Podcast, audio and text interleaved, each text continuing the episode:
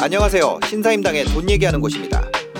이번 에피소드에서는 재테크 좀 아는 선배, 월급쟁이 부자들의 너나이님과 함께 한 주 동안의 부동산 이슈를 살펴보고 부동산과 관련된 고민 상담 이야기 나눠보도록 하겠습니다.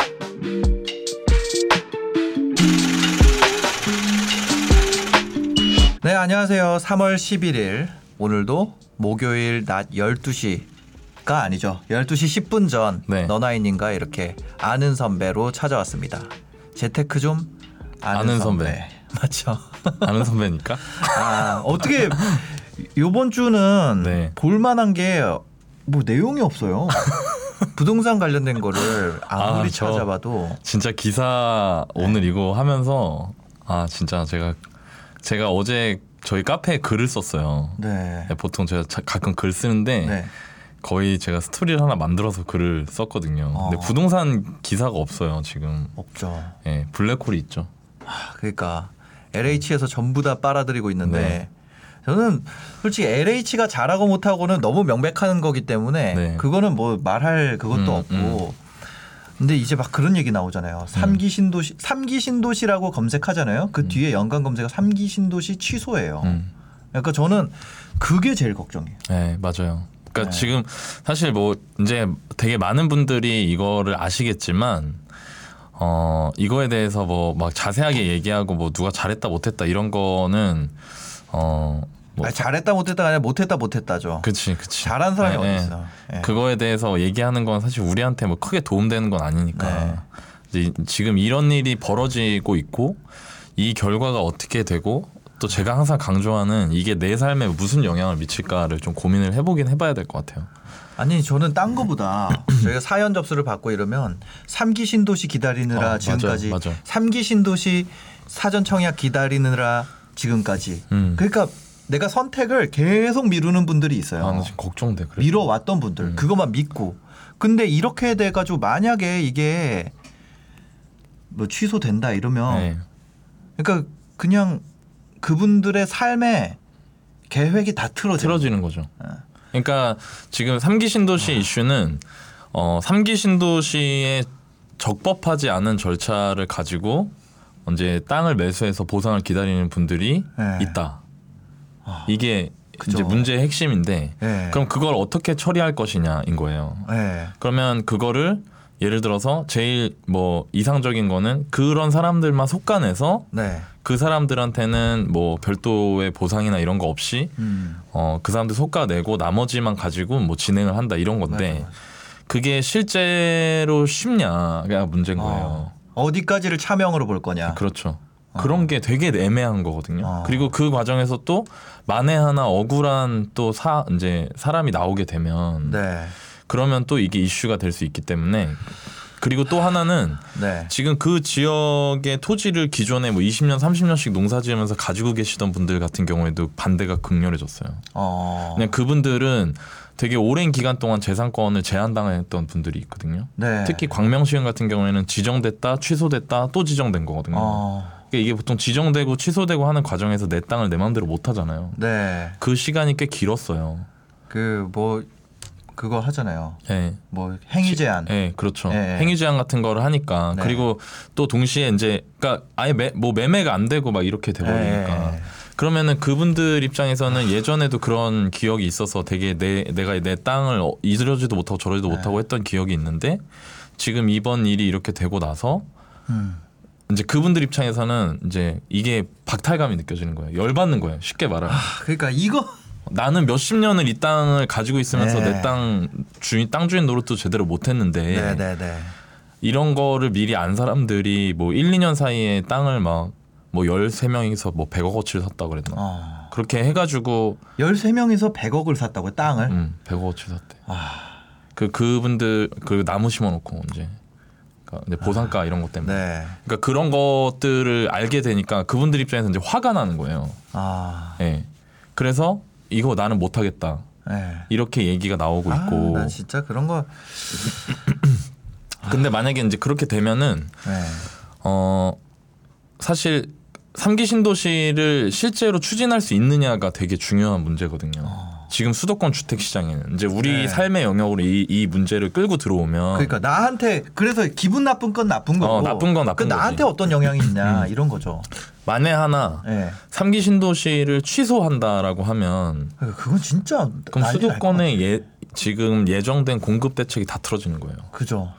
근데 공급 대책이 틀어진다는 거는 뭐 이- 저희 방송 계속 보신 분들은 아시겠지만 그냥 집을 못 지으면은 일단 임대 시장이 더 난리가 나겠죠. 예. 예.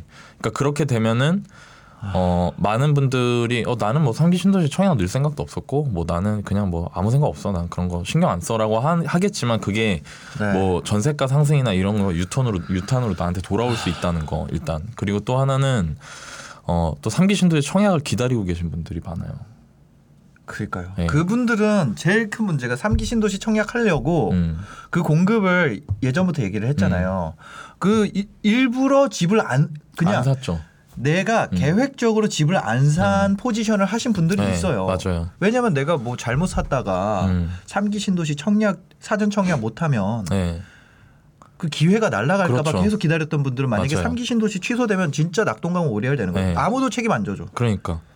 그러니까 그렇게 되면은 그분들 입장에서는 이제 저는 좀 우려되는 게 그분들이 어 기존 주택 매수에 나서게 되면 이제 그런 부분이 걱정이 된다. 그래서 뭐 다행히 그래도 그 이런 부분까지 생각을 하고 그렇게 하시는 건지 모르겠지만 당장은 뭐 취소나 이런 거에 대해서는 전혀 생각이 없고 네. 이걸 추진을 하겠다고 하는데 아, 그럼 또 이제 두 가지 문제 아까 말씀드린 네. 그 기존 토지주들과의 보상 과정이 더 이제 지난해진다는 거, 네. 힘들어질 수 있다는 거, 아. 여론이 안 좋아졌기 때문에 네. 그리고 또 하나는 이제 실제로 취소해야 된다. 어. 그러니까 누군가가 이걸로 인해서 부정한 사익을 이제 얻게 되는 일을 막기 위해서, 네. 그러니까 어디에 가치를 둘 거냐의 문제긴 한데 그걸 그러니까. 막기 위해서 취소해야 된다는 여론도 지금 계속 생기고 있으니까 그런 게 좀 걱정이 되고 그게 또 젊은 분들이 많아요. 또 그거 저기 하려고 이렇게 청약 넣으려고 하시는 분들 중에 그죠. 그래서 지금 좀 기다리시는 분들이 좀 저도 걱정이에요. 아, 그러니까 기다렸던 분들이 지금 제일 속탈 것 같아. 네. 네.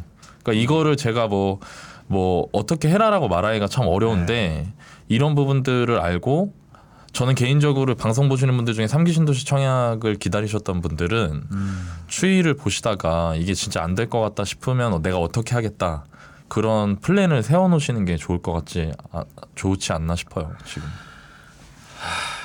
참. 아 이거를 막 아, 그 솔직히 그 말하면은 예, 예. 예. 아 그러니까 집 이게 이러다가 집을 이제 매수로 달려가면은 또 막 힘들까봐 기존 매수 시장이 난 그게 너무 걱정이야 지금.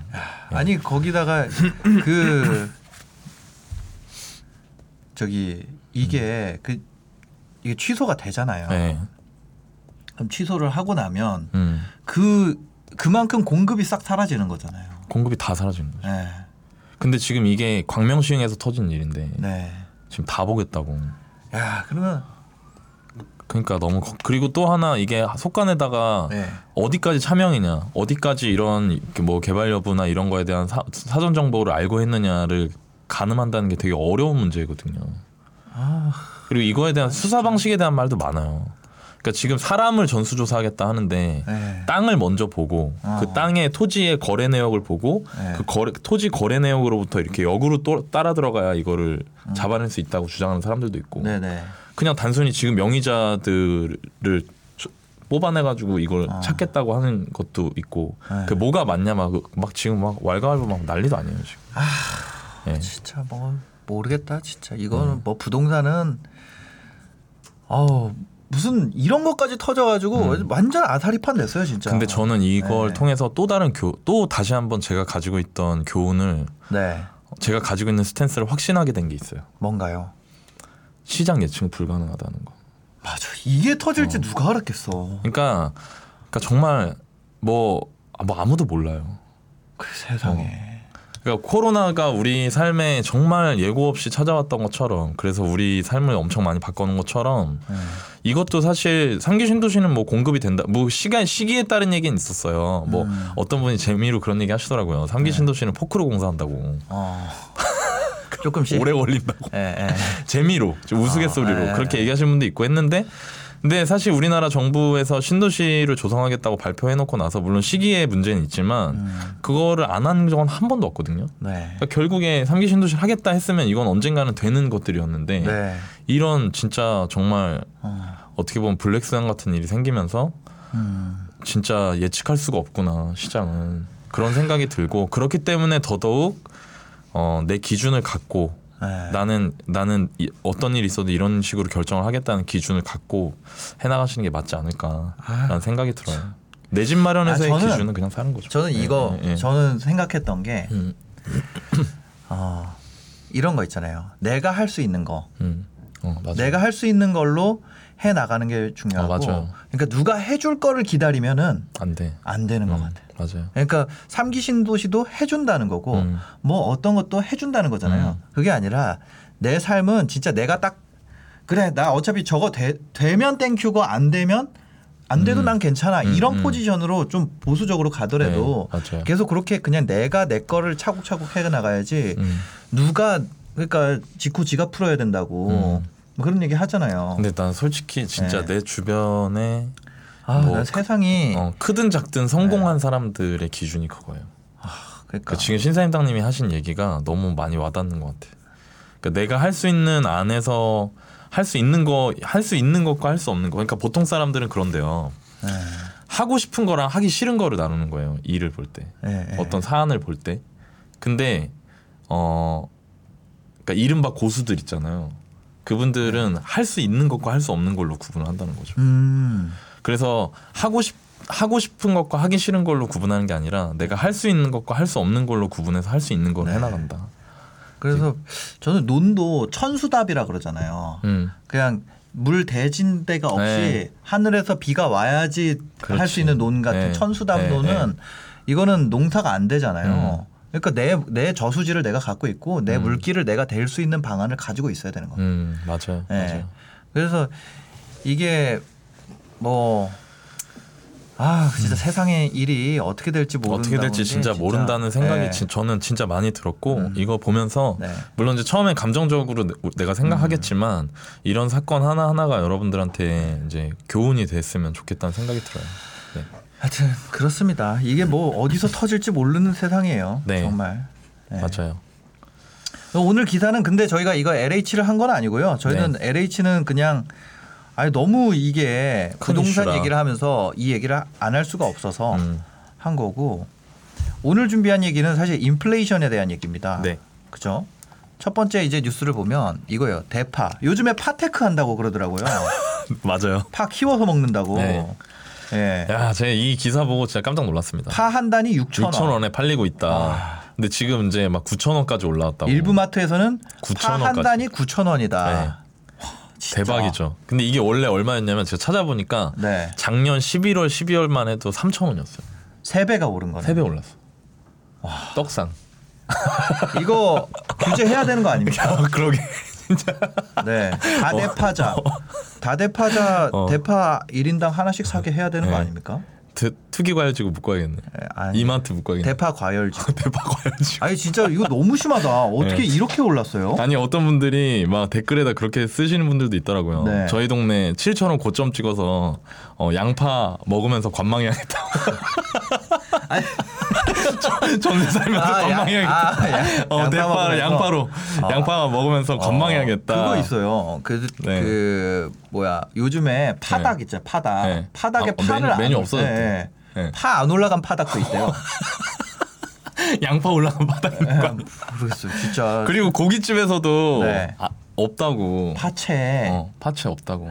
파무침 파채 없다고. 아, 근데 그럴만해요. 어, 떤 정육점 사장님은 네. 고기를 서비스로 주고 싶다고 파를 팔고 어, 지금 상황이 그렇다고. 아, 네. 아니 양 해소리님이 양파 가격도 비싸요. 아 양파도 비싸요? Y 회원님 양파 가격 비쌉니다. 네. 그럼 다른 네. 데로 넘어가. 이게 이제 그렇네요. 이게 네. 양파 매매가 올라가서 전세가 올라가듯이 파채, 파채 대체재 대신. 가격이 올라가네. 아 요즘에 달래 준대요 달래. 달래. 아, 달래 맛있. 아 그렇네. 달래는 그래도 모양새가 좀 비슷하니까 네. 그리고 양파 수경 재배해서 드시는 분들 많이 그렇죠. 예, 요즘에 또 네. 이렇게 가위로 잘라가지고 맞아요. 머리 잘하면. 네. 그 지금도 네. 집에서 대파를 기른다고. 음. 제가 이 기사를 사실 공유한 거는 네. 어 아마 대부분 분들이 어 대파 값이 9천 원이래 막막 이거 막 대파 대파 사서 팔았어야 되는 거 아니야 막이 정도거든요 다 얘기할 때 네. 우스갯소리로 네. 좀 저희가 했던 것 같이 농담하고 그냥 끝나요. 네. 근데 이거를 이제 저희가 기사할 때는 음. 뭔가 배울 점을 찾아야 되잖아요. 그죠. 그래서 이거를 한 겁니다. 어. 이거는 뭐냐면 물론 대파라는 어떤 특정한 어, 물건, 네. 특정 물건에 대한 가격이 많이 올라가고 있다는 거긴 하지만 음. 물가가 오를 오를 조짐이 있다라고 우리가 해석할 수 있는 부분이거든요. 네. 그래서 실제로 그런가 음. 그리고 그건 이제 저희가 얘기한 인플레이션이잖아요. 물가 네, 상승이라는 네, 네. 거는 그거에 대한 이야기를 좀 해보려고 그래서 어. 제가 어, 두 번째 기사를 네, 네. 좀 보여드리면 두 번째 기사가 미국 슈퍼부 어 이거 맞아 통과됐다 그러더라고요. 네, 맞아요. 유가 상승까지. 네, 유가가 70달러 네. 넘어섰고 맞아요. 인플레 우려 더 커진다. 구리값도 많이 올랐고. 네. 지금 뭐 다 올랐죠. 네, 그렇죠. 그러니까 지금 막 이런 거 차트 찾아보잖아요. 네. 그러면 내가 왜 안 샀을까 싶은 것들이 어마어마하게 많습니다. 네, 그렇죠. 네. 근데 지금 사실 이제 인플레이션이다. 네. 그러면 어 일반적인 분들은 어 대파값 올랐네. 근데 이게 이제 어떤 거냐면 네. 어, 저, 이제 저는 사실 거시경제나 이런 부분에 대한 전문가는 아니기 때문에 음. 다만 우리 생활에 어떤 영향을 미칠지를 많이 고민하는 사람이라 네. 인플레라는 거를 아마 여러분들이 많이 들으셨을 거고 인플레는 자본주의 시장에서는 약간 디폴트예요. 어. 근데 그 인플레가 음, 이제 심해지는 시기, 네. 어, 눈에 띄게 심해지는 시기를 여기서부터 오늘 방송에서 이제 인플레라고 말씀을 정의를 해야 될 것 같아요. 네. 그거에 대해서 의아해하실 분이 있기 때문에. 어. 근데 어 그 지금까지 최근에 우리 삶에서 우리가 살면서 뭐 기사나 아니면 여러분들 그 저 신생에 전부 다 느꼈던 건 음. 자산은 인플레가 강한데 네. 그러니까 아파트 주식 이런 건 엄청 올랐는데 네. 우리 주변의 생활 물가는 많이 오르지 않았잖아요. 그쵸 계속 굳어져 있었죠. 그렇죠. 굳어져 네. 있었죠. 그 그리고 되게 많이 이제 어떻게 보면은 물가 그래서 막 물가 상승률이 너무 낮다는 우리가 체감하기에는 전혀 와닿지 않는 그런 음. 정부 발표나 신문 기사들이 상당히 많았잖아요. 맞아요. 근데 지금부터는 이 생활 물가, 소비 물가도 상당히 큰 폭으로 오를 수가 있다. 어. 그럴 수 있다는 거예요. 그렇다는 게 아니라, 그러고 있는데. 예, 네, 그렇죠. 그럼 그거를 어떻게 네. 판단하는지에 대해서 이제 말씀을 드리려고 하는 건데, 아, 네. 일단 두 번째 기사의 내용이 주된 내용은 잠시만요. 네. 네. 사실 제- 제가 좀 이거 보고 정리를 했는데 네. 크게 두 가지예요. 두 가지인데 막 여러 가지 뭐 사우디아라비아랑 뭐 공격받고 막 이런 얘기가 네, 있는데 네. 이거 너무 디테일한 거고 어. 그 물가 상승 그러니까 즉 우리가 생활하는 생활 물가의 상승에는 크게 세 가지 요소가 필요해요. 세 가지 요소. 세 가지 요소. 네. 첫 번째는 베이스가 되는 게 필요한데 그게 통화량이 늘어나는 거예요. 어. 네. 네, 네. 근데 통화량은 항상 늘어나거든요. 네. 근데 이번에 코로나 사태로 인해서 세계의 모든 정부가 음. 어, 급격하게 양적 완화를 했잖아요. 네. 그러면서 통화량이 엄청나게 늘었어요. 일단 음. 베이스가 네. 그러니까 돈이 많이 늘었다. 이 베이스가 있는 거예요. 네. 그 상태에서 소비자 물가로 가기에는 그게 이제 어려운 부분이 있어요. 왜냐하면 음. 소비자 물가에서 소- 우리가 쓰는 소비재도 수요와 공급에 의해서 가격이 결정되는데 네. 공- 그렇기 때문에 그 가격이 올라가서 형성되려면 공급 측면에서의 가격 인상 요인하고 소비 측면에서의 가격 인상 요인 두 가지가 다 필요한 거예요. 어. 근데 공급 측면에서의 가격 인상 요인은 기존까지 억제될 수 있었던 게 뭐 유가라든가 아까 말씀드린 구리 같은 거 그러니까 네. 그런 걸 이제 기초 원자재라고 하는데 네.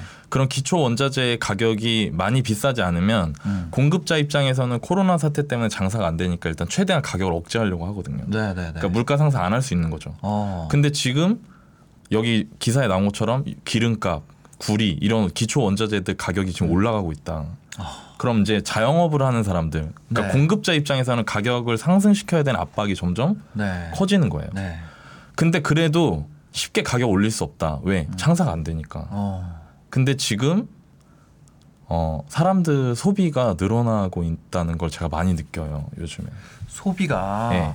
그러니까 이게 뭐 공급적 측면에서도 원자재 가격 올라가니까 공급자 물가도 올라가는데 그렇죠. 소비까지 올라가니까 그렇죠. 더 그러니까 급격해진다. 그렇죠. 그러니까 소비자 물가, 소비 공급자 측면에서 가격을 인상해야 되는 압박이 생기는 거죠. 네. 왜냐면 옛날에는 내 마진이 주니까 네. 원자재 값이 올라가서. 네. 그- 그렇지만 그럼에도 불구하고 가격을 쉽게 올릴 수 없는 건 일단 장사가 안 되는데 어떻게 음. 그렇죠. 음. 올려요? 그러니까 지금까지 억제되고 있었는데 이 두 가지가 이 기사에 있어요. 어. 이 내용이 그러니까 유동성이 확대되고 유가가 유가 같은 기초 원자재 가격이 올라가고 있기 때문에 인플레이션 우려가 커지고 있습니다. 음. 네, 이게 네, 한 줄로 정리한 이 기사의 내용이에요. 네. 그럼 아까 말씀드린 세 개의 요소 중에 하나가 남았죠. 이제 소비, 네. 소비 측면. 그래서 이 기사를 또 공유 음. 세 번째 기사. 보시죠. 네. 한국경제 기사인데 네, 더 현대 이거 여의도에 연 거죠. 네, 그렇죠. 그 하루에 하루에 102억. 일매출이. 네. 하루에 102억을 팔았다는 네. 거죠. 1년간 생각도 못 해본 네. 숫자. 그러니까 이 더 현대 서울이라는 데가 어디냐면 그 여의도에 IFC몰이 있고 그 옆에 콘레드 호텔이 있고 그 옆에 이제 파크원이라는 빨간색 기둥을 세운 멋진 건물을 마천으로 하나 올렸어요. 네. 거기에 입점한 이제 현대 백화점인데 어, 여기가 사실 오픈하기 전부터 되게 유명했어요. 네. 예. 그래서 사람들이 좀 기대를 하고 있었나 봐요. 그죠. 한번 가봐야지 이렇게. 네. 근데 또 얼- 얼마나 잘해놨겠어요. 잘 해놨더라고요. 저 이번에 가봤는데. 아, 가보, 아, 맞다. 가보셨죠. 네. 아, 그 더 현대 갈 때 꿀팁. 딱 음. 오픈할 때, 음. 어, 저기 한 9시 한 40분 음, 음. 정도에 네. IFC로 들어가서 주차를 한 다음에 네.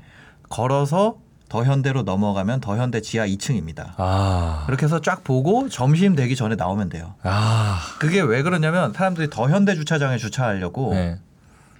줄이 어마어마해요. 더 아. 현대는. 근데 그때 IFC는 줄 안 쓰고 바로 들어갈 수 있거든요. 그렇죠. 예. 또 바로 앞이에요. 그 아니 지하로 연결이 돼 네, 있어요. 그렇죠. 그렇죠. 예. 맞아요. 근데 그거 연결돼 있는 걸 모르는 분들이 아, 더 현대에서 내가 혹시 뭐 사면 또 밖으로 나와서 IFC 들어가서 그 아, 주차장 그렇죠. 들어가야 되는 그렇죠. 이런 걸로 생각하는데 네, 네. 그렇지 않다. 아. 예, 그다음에 더 현대에서 물건 사면 IFC 주차가 할인됩니다. 아, 진짜요? 그러니까 거기서 이제 고객센터에서 도장 받아오면 아. IFC랑 더 현대랑 뭐 그런 거 맺었나 봐요. 서로 주차 협약 같은 거를 그러겠네요. 했는지, 어, 그래도 머리 잘 썼네. 예. 네. 요거는 제가 팁으로 네. 전달드리겠습니다. 다음 주에 가봐야지. 예, 그래서 저 아침에 갔다 왔는데 네. 그, 그렇게 가면은 사람 별로 많은 거 안 느끼고 아. 후루룩 하고 나올 수 있어요. 예, 예. 근데 일매출 100억을 찍었다는 거예요. 그니까요. 근데 딱 나오는 순간 그때 뭐였냐면.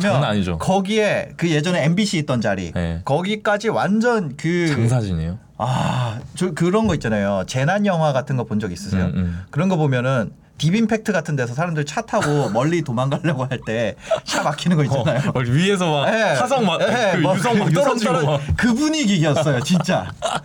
나올 때 깜짝 놀랐어요. 아, 아침에 가야겠네. 네, 아침에 가는 거 추천드립니다. 아 이거 예, 하여튼 네. 이거를 왜 했냐면 네. 제가 좀 전에 인플레이션의 이제 요소들 그러니까 네. 제가 말씀드린 인플레이션은 우리가 느- 생, 생활할 때 필요한 생활 물가가 올라가는 거 아, 그런 요소들은 크게 세 가지. 첫 네. 번째는 유동성이라는 베이스, 유동성 확대라는 베이스. 네. 두 번째는 공급자 측면에서의 원자재 상승으로 인해서 공급 가격 인상 압박. 아, 그리고 동시에 그 인상되는 가격을 받아줄 수 있는 소비 수요. 네. 이세 가지거든요. 근데 이 소비 수요가 저는 이걸 보면서 되게 많이 느꼈던 게 네. 지금 사람들이 돈 쓸 준비가 된 것 같다는 생각이 많이 들었어요. 그러니까 이거에 대해서는 아마 각각 개개인의 삶에 따라서 체감하는 게 다르기 때문에 어, 아, 뭘 그래? 너 지금 내 주변 사람들은 다 지금 폐업하고 난린데 이렇게 하시는 분도 있을 수 있지만 네. 대기업 직장인들은 타격을 안 받았죠.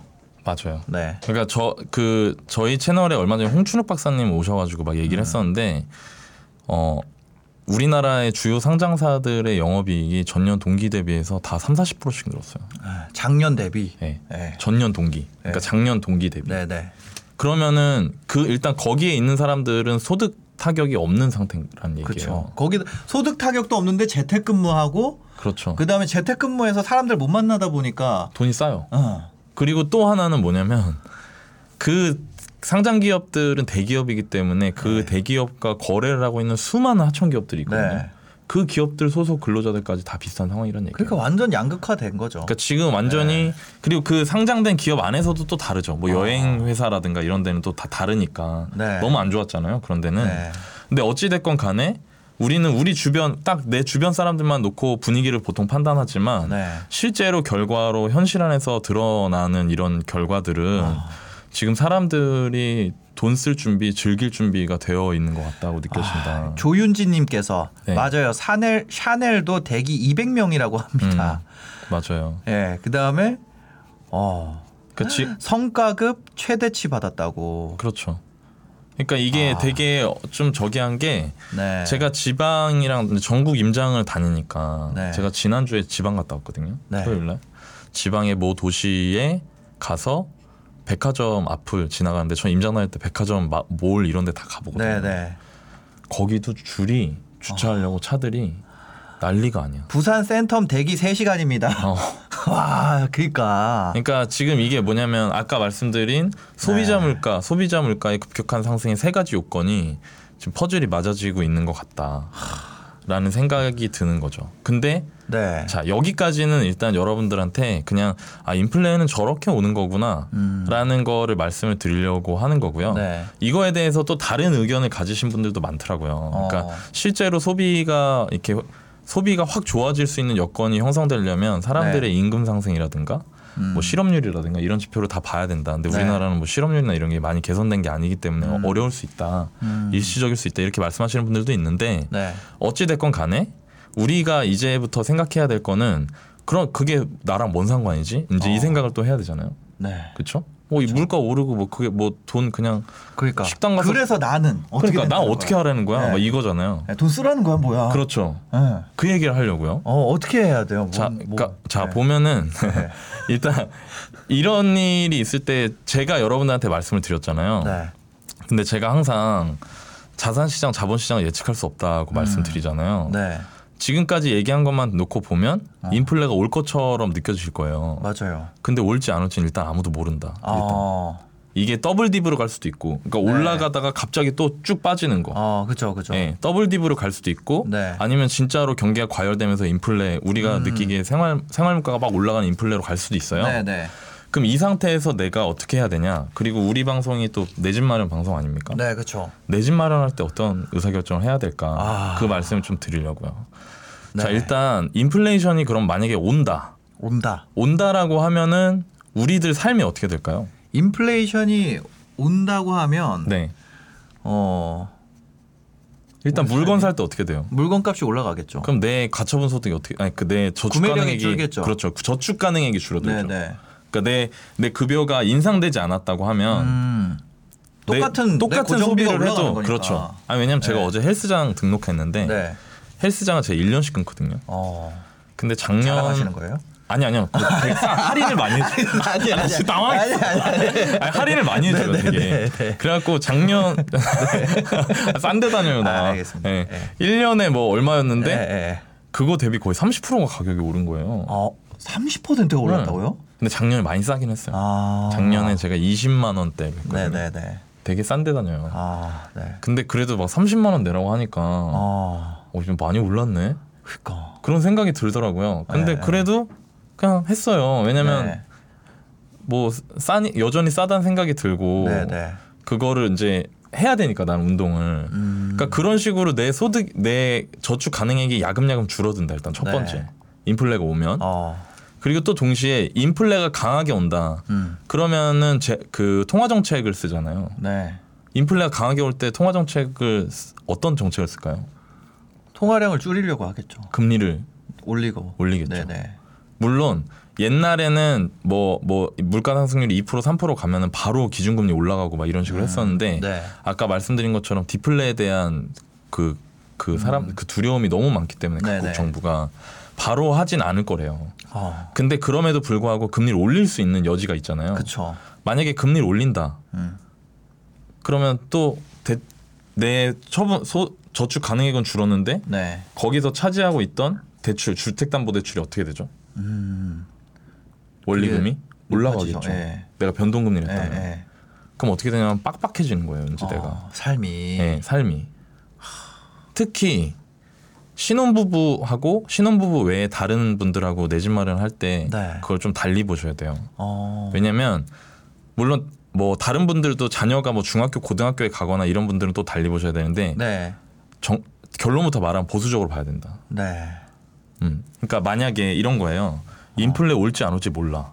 근데 네. 만약 인플레가 오잖아요. 네. 그러면 내 내 생활이 빡빡해진다. 아, 그러니까 집을 살 때부터 더 버퍼를 진짜 여유 있게 두고 해야 된다. 첫 번째. 음. 여러분들이 가지셔야 되는 교훈은 아 내가 내 집 마련 할때 이런 시기이기 때문에 버퍼를 여유 있게 둬야겠다. 음, 그리고 그 버퍼라는 거는 신혼부부 같은 경우에는 이런 삶의 변화가 있어요. 패턴에. 네, 아이가 생긴다. 그럼 일단 소득이 반으로 줄어요. 그죠. 한 1년 정도를. 네, 네. 그리고 아이한테 또 이제 지출이 생기잖아요. 그죠. 엄마가 휴, 육아 휴직을 엄마가 내. 휴직을 내니까. 뭐 아빠가 낼 수도 있죠. 예, 아빠가 낼 수도 네, 있고 네. 둘 중에 한 명이 휴직을 내는 경우가 있, 으니까 근데 그러면 소득이 줄면서 음. 내가 어 물가는 오르고 음. 그 저축 가능한 금액이 적어진 상태에서 그 안에서 물가 오른 물가 상승분이랑 음. 주- 원리금 대출 인상분을 다 감내해야 되잖아요. 네, 그렇죠. 그렇기 때문에 이런 패턴을 내가 미리 인지하고 음, 처음에 내 집 마련을 할때 예산 수립을 할 때 그 부분을 감안해서 보수적으로 해야 된다. 네. 이게 우리가 생각해야 되는 교훈이에요.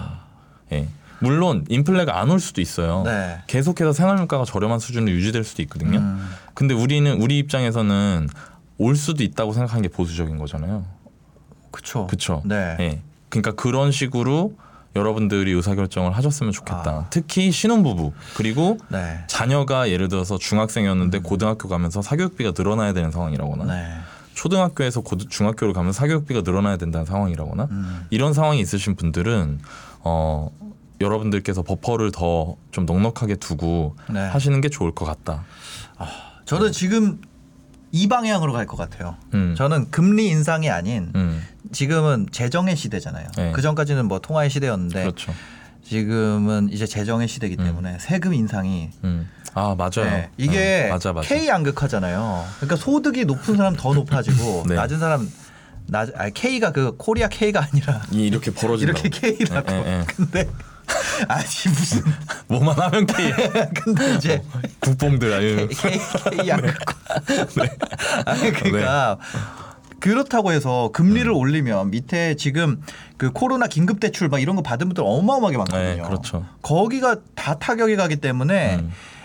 그 소득이 올라진 구간 올라간 구간에 대한 증세가 좀 있을 것 같고 음. 계속 그걸로 통화량을 흡수하고 밑에다가 공급하는 식으로 네. 그러지 않을까. 그래서 저는 그런 거 있잖아요. 음. 어뭐 그 네. 수도권 네. 경기 외곽 지역에 아직 여전히 저렴한 아파트들 네. 그런 쪽이 이 아래쪽에다가 유동성을 계속 공급해주기 때문에 음. 소득 분위로 나눴을 때 아. 그쪽에 급등이 나올 가능성이 있지 않을까. 음. 우리가 생각을 해보면 네. 그렇죠. 그 금리가 여전히 쌍 수준으로 음, 유지되고 위에가 또 위에 주택은 묶여 있으니까 네. 그러면 또 이제 근생 건물들 음. 그래서 그런 현상이 나타나는 것 같아요. 음. 비, 1층이 비어 있는데도 근생 건물 가격이 올라가는 음. 그런 이상한 상황이 지금 요새 근생 건물 좀 보시나 봐요. 아, 아이, 또 그렇게 아니, 아니 아닙니다. 요즘에 아니 그런 그런 상황이 되는 것 같다. 어, 예, 예. 아니 뭐 그런 주택도 마찬가지예요. 근데 되게 합리적인 추론이에요. 합리적인 추론인데 이제 저는 이제 일단 기본적으로 시장 예측자는 아니기 때문에 네. 여- 특히 내 집 마련을 하시는 분들은 내 삶의 관점에서 이런 부분을 내가 미리 감안을 하고 해야겠다. 네. 금리는 그리고 어 제가 보기에는 어 하여튼 버퍼를 둬야 돼요. 네, 버퍼 안 두면 나중에 위험할 수 있기 때문에 여러분들께서 그런 부분을 음. 감안하시고 이런 기사를 볼 때는 아 저렇게까지 생각을 하면서 봐야겠구나. 음. 라는 생각을 하시면 조- 도움이 될 것 같아서 이렇게 소개해드렸습니다. 알겠습니다. 저 오늘 또 기사 이렇게 세 가지 인플레이션에 대한 기사 살펴봤고요. 여러분들도 뉴스를 보고 자기의 관점을 만드는 연습을 해보시면은 어, 좋을 것 같습니다. 네.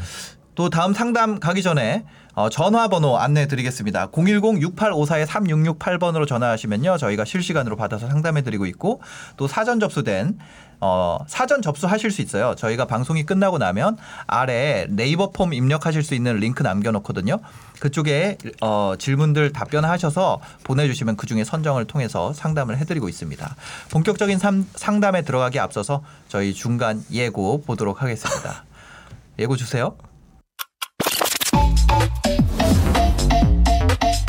부동산에 사람이 줄을 섰다고요? 일단 지도를 좀 먼저 볼까요? 내 집은 있으셨으면 좋겠다는 생각이 저는 강하게 들고요. 그 서장 남천동 살제? 예? 남천동이요. 네, 지도 좀 잠깐 보겠습니다. 어, 남천동은 여기 여기가 부산인데 여기 해운대가 있고 수영구가 있어요. 여기, 여기 튀어나온 데 있죠. 여기가 그 유명한 이제 삼익 비치. 아니 어떻게 부산까지 이렇게 잘 아세요? 아는 선배니까. 너무 어색하다. 네. 남천동 사세요? 하여튼 아 이거 저희 그 남천동 홍보대사야 남천. 네. 아니 영화 중에 혹시 이런 지역 나오거나 뭐 그런 게 또 있었나요? 영화 생각이 중에? 네. 하여튼 네. 근데 남천동은 진짜 리얼이었던 네, 것 같아요. 남천동은 진짜 모든 사람들이 다 아는 네. 지역이죠. 네. 이 영화 덕분에 아주 네. 더 유명해져가지고. 네. 네. 사실 남천동에 가면 막 야자수가 있어요. 아 진짜요? 네. 어. 그러니까 그 멋있어요. 남천. 그러니까 여기가 진짜 와 여기가 사- 거기가 왜 그거죠. 삼익 비치. 삼익비치. 삼익비치 있고 그 뒤에 이제 하늘차 있는데 네. 하늘차는 지은 지 10년 좀 더 된 거고요. 어. 그게 32평에 지금 딱 10억 정도 하니까. 아. 네. 근데 거기가 사실 가보면 네. 그러니까 좋긴 좋은데 음. 막 막 뭐 해운대처럼 막 의리의리하고 이러지 않거든요. 아. 근데 이제 진짜 전통 부촌의 이미지가 있죠. 서장님 사시면 네. 되니까. 아, 그렇죠. 약간 이촌동 분위기인가요? 어 이촌동 분이. 어, 약간 예전 음, 예전 부촌. 부촌 네. 느낌. 어. 해운대는 이제 신흥, 네. 강남처럼. 해운대는 또 강남 예, 느낌이고. 예, 강남 느낌이죠. 90년대에 네, 네. 신시가지 개발되면서 네. 이제 구축 지금 현재 구축 아파트 들어가고 음. 마린시티 이제 2000년, 2010년 때 들어갔습니다. 알겠습니다. 모르는 게 없, 없는 척척 박사님. 척척 박사님.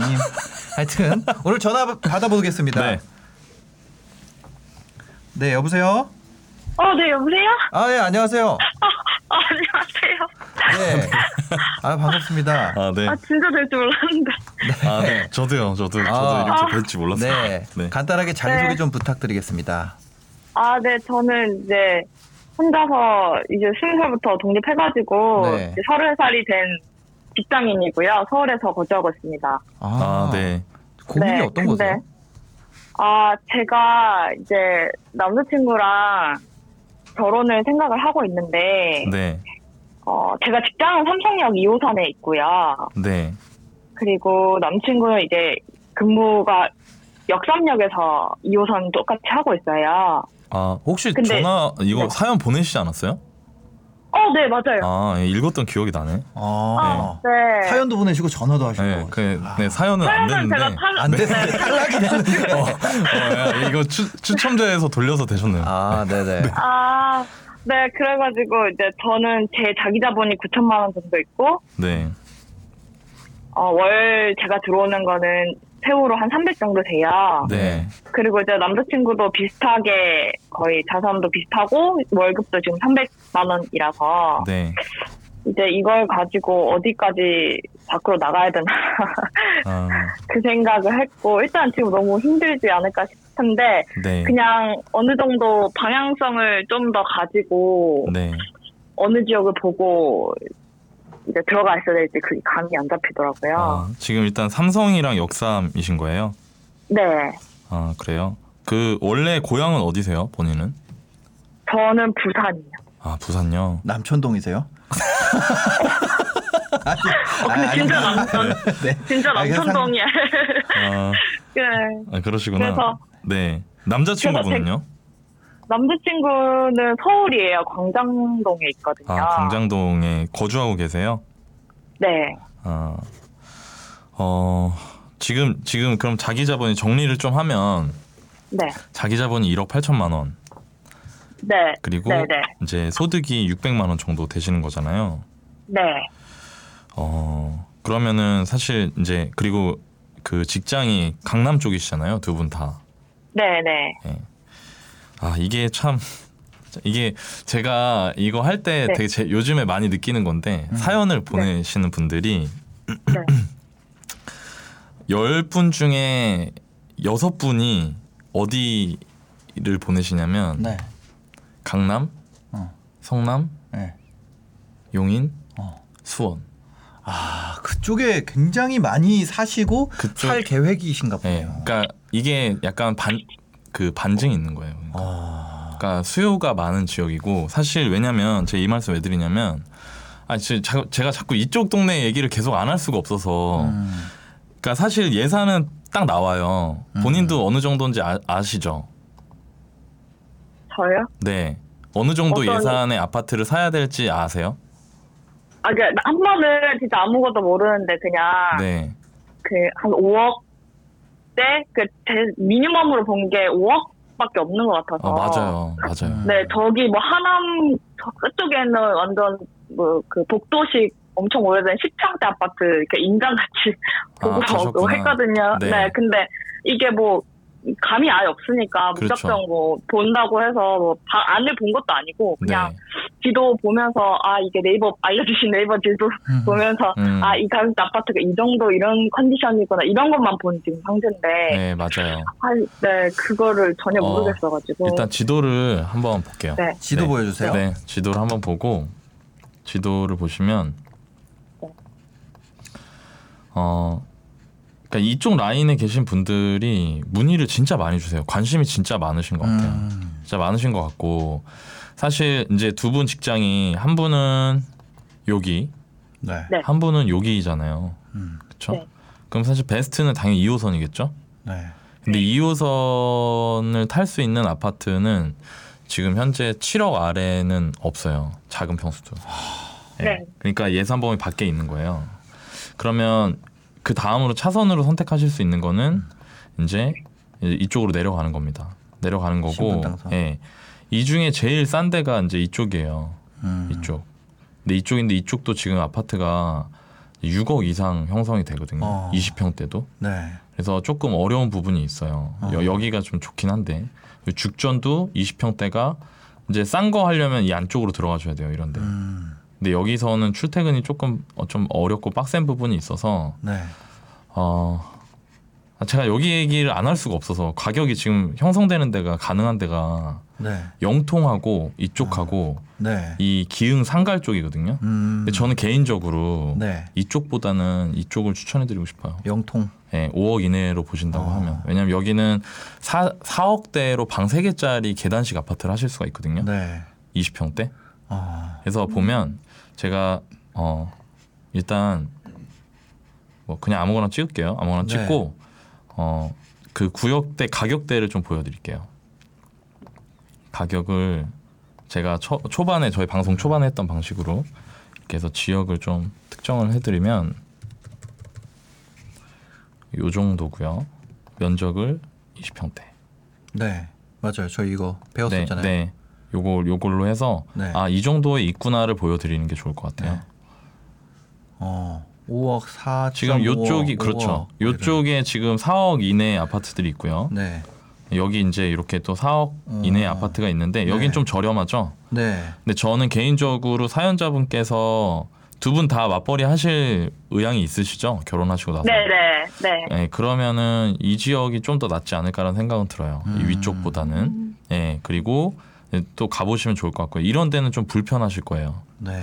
그리고 네. 여기도 상갈동 제가 아까 말씀드린 것처럼 기흥 상갈 이쪽에 이제 다 주로 이런 아파트들이 있어요. 네. 20평대. 음, 이런 애들은 좀 가격이 좀 세기 때문에 음. 네. 저는 오히려 이쪽에 있는 것들을 보시면 어떨까. 네. 여기서는 어, 출퇴근하실 때 음, 그 분당선을 타고 올라가시는 것도 방법인데 왜냐 면 분당선 선릉까지 한 번에 가거든요. 네. 네. 근데 다만 시간이 좀 오래 걸려요. 돌아서 가니까. 예, 예. 음, 시간이 좀 오래 걸려서 버스를 타고 출퇴근하시는 게 제일 좋긴 할 것 같아요. 음. 음, 강남 쪽으로 예, 네. 예, 예. 그 왜냐면 강남역으로 바로 들어가는 버스가 여기 굉장히 많거든요. 엠버스나 음. 이런 것들이 네 네. 그런 게 좋을 것 같고 사실 두 분 다 강남 생활권이기 때문에 네. 어, 이 지역보다 지금 현재 주택을 매수하신다고 했을 때 더 좋은 지역은 제가 보기에는 그렇게 떠오르진 않아요. 어. 예. 물론 이제 삼봉 같은 데도 방법이 될 수는 있죠. 음. 지금 네. 뭐 구리나 하남 같은 데도 20평대는 가시기가 어렵거든요. 지금 상황에서는. 네. 그래서 이 정도 지역 안에서 보시면 좋을 것 같고 제가 보여드린 요 단지들 요 네. 여기 근데 여기가 음. 살기가 좋아서 여기 매수하신 다음에 그 다음에 네. 이제 점점 위쪽으로 올라가시는 거예요 네. 로드맵을 드리면 만약에 내가 여기서 이제 4억대로 집을 매수하고 음. 그 다음에 나중에 목표로 삼으셔야 될게이 네. 위쪽으로 올라가시는 겁니다 이렇게 그래서 뭐뭐 네.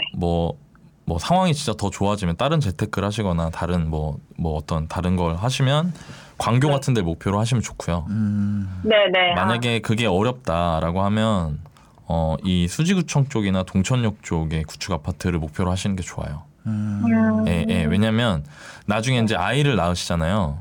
네네. 물론 영통도 학군이 좋지만 이 위쪽으로 올라갈수록 강남 접근성이 획기적으로 좋아지거든요. 그러니까 네. 지금 영통에서 강남 들어갈 때 붐비는 시간에 버스 타시면 1시간 넘어요. 어. 네네. 그러니까 조금 일찍 나오셔야 되고 이 네. 신분당선 타고 가면은 수지구청에서 30분 안으로 들어가거든요. 네. 그러니까 출퇴근이 반으로 줄는 거예요. 예. 네. 그래서 그 방법을 좀 추천해드리고 싶어요. 추천해드리고 싶고 네. 어 만약에 만약 만약에 내가 지금 이제 여기서 한 시간 한 시간 10분씩 이렇게 걸리면 출퇴근하기 너무 버겁다라고 음. 네. 하시면 수지구청 쪽에서 임대를 거주하시면서 영통에 집을 사두시는 것도 괜찮을 것 같다는 생각도 듭니다. 음. 어, 수지로 네, 네. 이쪽에서 거주하면서. 예, 전월세 거주를 하시면서 임대를 영통 쪽 임대를 주시는 것도 음, 예, 방법이 될 것 같아요. 그렇게 살다가 만약에 네. 임대료나 이런 부분들 상승하는 게 내가 좀 버겁다라고 하면 다시 본인 집으로 들어가시면 되고요. 음. 네네. 예, 예, 예, 그게 감당이 될 아. 것 같다 하면 이쪽에서 네. 거주하시면서 출퇴근 30분 안에 왔다 갔다 하시고 어. 예, 네. 그리고 영통 집은 이제 이제 주택을 하나 가지고 계신 게 맞는 것 같아요. 맞아요. 예, 제가 항상 얘기하지만 그리고 네. 또 하나는 내가 살아야 그 동네 네. 살아야 그 동네 살고 싶어요. 아, 이게 이게 아, 무슨, 네네. 무슨 느낌인지 말인지 아시죠? 네. 네. 그러니까 그- 수지구청에서 살아야 아, 나 이제 이쪽으로 올라와야겠다는 생각을 음. 하실 수 있기 때문에 그런 음. 식의 전략을 쓰시는 것도 괜찮지 않을까. 네. 네. 라는 생각이 듭니다. 아. 네, 알, 감사합니다. 네. 네, 네. 아니, 저 월북 카페 아무래도 막 인강도 찾아보고. 아, 그래요? 아, 네, 감사합니다. 알고, 꼭- 네, 꼭, 꼭 들을게요. 그리고 저희 어머니도 혼자 지금 계속 부산에서 아직 나이 연세 많으시 일을 하고 계시는데, 아, 이제 출근할 때마다 신사임당님 링크 카톡으로 보내주시고, 아 돈 열심히? 벌, 네. 지금은 투잡을 할 시대라면서, 네, 그렇게 자극받고 있습니다. 아. 너무 좋은 에너지 항상 주셔서 감사해요. 아, 예. 네. 전화 주셔서 감사합니다. 네, 결혼 축하드립니다. 네, 감사합니다. 네. 그러니까요. 이게 전세 끼고 하나 사놓으면 네. 내가 전세로 살면 이런 게 있잖아요. 올라가도 여기서 올린 거 해서 여기 주면 네, 되니까. 그게 이제 해지죠. 예, 내가 안 그러면 생돈 모아서 줘야 되기 때문에 네, 그게 되게 버거워요. 예, 내려가면은 음. 내려오면 내려가는 거고. 네, 내려가게 되면은 또이 네. 격차가 줄 거예요 아마. 그렇죠. 왜냐면 영통 쪽이 아. 덜 올랐기 때문에. 물론 그런 우려는 있어요. 그러니까 영통 쪽은 더 외곽이고 음. 외곽이기 때문에 비어 있는 땅들이 주변에 좀 있거든요. 네네. 그러니까 그런 거는 잠재적 위험 요소는 음. 맞아요. 근데 언제 될지 모르는 공급 때문에 내가 지금 무주택을 유지한다는 것과 더 위험한 것 같거든요. 저는. 아, 그렇죠. 그러니까 이런 식으로 내 집 마련을 네. 해두시는 것도 괜찮지 않을까. 이게 음. 자, 이제 어떤 분들이 막 너나이는 영통 너무 좋아한다고 그게, 그게 네. 아니라 지금 사실 이런 신혼부부들께서 가실 수 있는 음. 지역 중에 입지나 거주 환경으로는 상당히 좋은 것 같아요. 영통이 멀어서 근데 네. 맞아요. 여기 지금 베이비, 베이비 퍼그니님이 영통 멀다고 음. 그래서 제가 수지구청 말씀드린 거거든요. 음. 그러니까 그런 식으로 좀 어, 현실적으로 생각하시면 좋지 않을까라는 생각이 그러니까. 듭니다. 네. 강남 접근할 수 있는 지역이 생각보다 흔치가 않네요. 네, 별로 없어요. 그러니까 4억대인데도 네. 4억에서 그 5억. 진짜 그나마 신분당선 생기면서 어. 강남에 한 시간으로 들어갈 수 있는 지역이 늘어났고 네. 그러면서 수요 분산이 돼서 진짜 이 정도지. 어 이게 아니었으면 진짜 더 많이 많은 분들이 출퇴근하실 때 많이 힘드셨을 것 같다는 생각이 들어요. 그 거기 일자리가 많아서 어쩔 수가 없는 현상인 거죠. 네. 일자리가 많아서 어쩔 수가 없어요. 그리고 또 네. 재밌는 건 그 신분당선 라인 경부고속도로 라인을 따라서 일자리가 또 점점 더 많아져요. 아, 계속 확장되고. 왜냐하면 판교 같은 경우에 테크노밸리 유명한 판교 테크노밸리 있잖아요. 한국의 실리콘밸리. 네. 근데 그게 원래 1판교 테크노펠, 테크노밸리가 있었는데 네. 2, 3까지 지금 늘리거든요. 그런다고 하더라고요. 예. 근데 1판교에 근로자가 7, 8만이 있어요. 7, 8만이. 근데 되게 놀라운 거는 네. 판교의 그 GRDP, 그러니까 판교의 생산액이 네. 부산시 전체를 넘어요. 판교 하나에서 예. 아, 그러니까 어마어마한 고부가 갇힌 거예요. 그 지역의 지- 세상에. 직장들이. 왜냐면 거기 막 NC 네. 소프트, 아프리카, 아. 네이버, 카카오 다 있잖아요. 그쵸. 예. 그러니까 그렇기 때문에 그런 고급 수요들이 계속해서 늘어나고 음. 있고 또 거기를 국가 경쟁력 차원에서는 육성해야 되는 부분이 있기 때문에 근데 아 니 판교는 가보면 약간 선진국 같더라고 느낌이. 막 사람들이 막 헤드셋 네. 이만한 거 쓰고 그거 뭐 이렇게 뭐 이렇게 다 이거 뭐 이렇게 끄고 어 다니고. 그거 끌고 다니고 약간 그죠? 약간 진짜 미래 도시 같아. 약간 좀 판교 좀 조금 분위기 다르더라고요. 네, 달라요. 그죠. 네, 그 그런 부분들이 네. 집적이 되어 있어야 시너지가 나거든요. 어. 그런 업종의 사람들이. 네. 그래서 거기다 육성을 하는 거예요. 어. 근데 우리나라 그 4차 산업 관련된 회사들이 굉장히 빠르게 성장하고 있기 때문에 네, 네. 2, 3까지 이제 늘리는 거죠. 네. 그러니까 점점 더 아마 그쪽에 그, 그 출퇴근 라인을 써야 되는 사람은 점점 더 늘어날 거예요. 네. 그러니까 그런 부분을 고려하기 때문에 제가 영통 같은데 말씀드리는 그 거예요. 판, 판교 저기 백화점도 사람 엄청 많아요.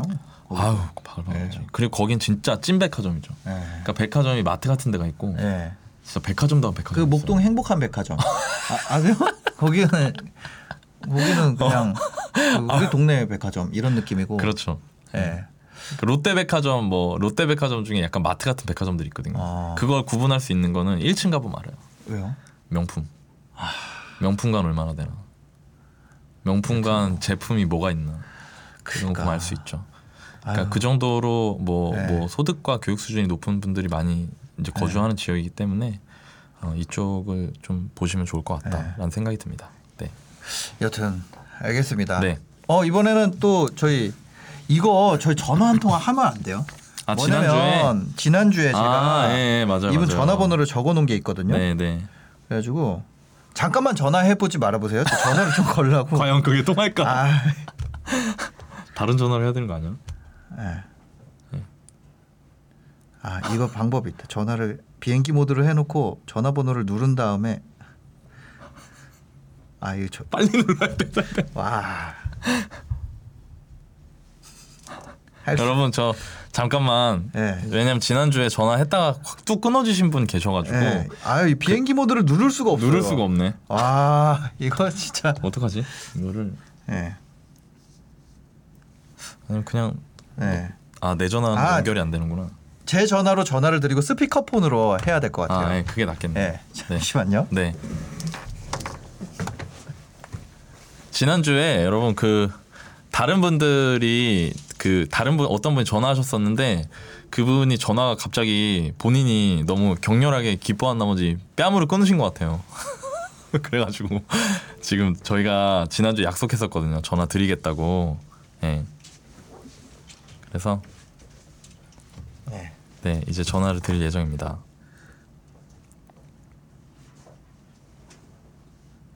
네, 깍 하다가 꺼, 그 전화기 꺼진 분, 깍 하면서 사라지셨어요. 그래가지고 네, 아 갑니다. 네, 여보세요? 아, 네, 여보세요? 아, 안녕하세요. 아, 예. 이거 제가 그 이거 3668번으로 지금 전화가 안 돼 가지고 다른 걸로 전화 드렸습니다. 네. 방송 아. 보고 계셨어요? 예, 보고 있었어요. 아, 혹시 네. 이번 주는 많이 차분해지셨네요. 저번 아, 주처럼 네. 끊어질까봐. 아니, 이게 네, 네. 제가 이거 태블릿을 보면서 전화를 하고 있었는데 네. 이 시간차가 있어서 아. 딴소리를 하고 있는데 전화는 제가 돼서 더 놀래가지고 아 그러셨구나. 네, 아 네, 반갑습니다. 네. 네, 반갑습니다. 아, 네. 그 뭐야 간단하게 자기 소개 좀 부탁드릴게요. 아, 저는 경기도 이천에 살고 있는 네, 어, 결혼 6년차 30대 주부입니다. 아 네. 어떤 부분이 아, 이거 안 껴도 되는 궁금하실까요? 아, 저희가 네, 어, 지금 무주택자인데 결혼 당시에 15평 전세 5,500 전액 대출로 시작했어요. 네, 그래서 1년 후에 21평, 2년 후에 34평 지금 전세 살고 있는데 네, 어, 그 여기 들어올 쯤에 그 용인의 성북역 네, 신축을 좀 보면서 빨리 돈 모아서 일로 오- 이사 오자 약속했었는데 네, 지금 보니까 너무 올라서 갈 수가 없어요. 네, 그래서 저는 지금이라도 네, 근데 그 근처에 네, 한 6억대 24 20평대를 매매해서 네, 들어가서 살거나 아니면은 전세를 주고 저희는 이쪽에서 뭐 작은데 월세나 전세를 살고 네, 이제 맞벌이 다시 시작하고 돈 모아서 이사를 가자 생각하고 있는데 네, 남편은 그건 반대하고 있고 아, 그냥 음. 이천에 네, 어, 한 9천 세대 이- 그 분양 예정이 있어서 거기서 괜찮은 데를 그냥 골라서 분양 받아서 살다가 기회를 보자라고 하고 있거든요. 네. 음. 아 그래서 근데 어떻게 저는 하는 게 후회- 나, 나을지. 어, 후회되는 게 그 3년 전에 그 네. 근처에 사서 있었으면은 지금은 그쪽으로 갈 수 있을 수도 있을 것 같았는데 네. 그게 안 돼서 지금이라도 하고 싶은데 남편은 그걸 반대하고 있고. 아 오케이 알겠습니다. 일단 네. 주- 그 지금 그 주택 매수에 쓰실 수 있는 금액이 얼마 정도 돼요? 저희가 네. 어, 지금 전세 3억 3천 대출은 없고 네. 여유 자금은 3천 정도 더 있어서 3억 6천이요. 아 그래요. 네. 어 일단 2천 안에서 그러니까 이거는 뭐 사람마다 의견이 다를 수 있어요. 네. 아, 의견이 다를 수 있는데 저라면 어. 어 2천에 집을 사진 않을 것 같습니다. 음. 아 그래요. 네. 그이 남편분하고 같이 이제 영상을 보실 수 있을 테니까 올라가면 네. 왜냐면 그러니까 기본적인 수요라는 걸 생각을 하셔야 돼요. 일단은. 예. 네. 그러니까 아까 뭐 처음에 기사 소개해드릴 때도 말씀드렸다시피 사람들이 다 이제 자기 혹은 자기하고 관계를 맺고 있는 몇몇의 관점으로 세상을 계속 보잖아요.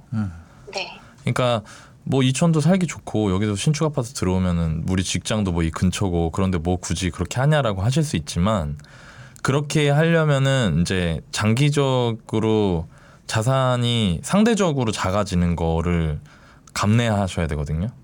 음, 예. 그러니까 뭐냐면 쉽- 쉽게 생각하면 이런 거예요.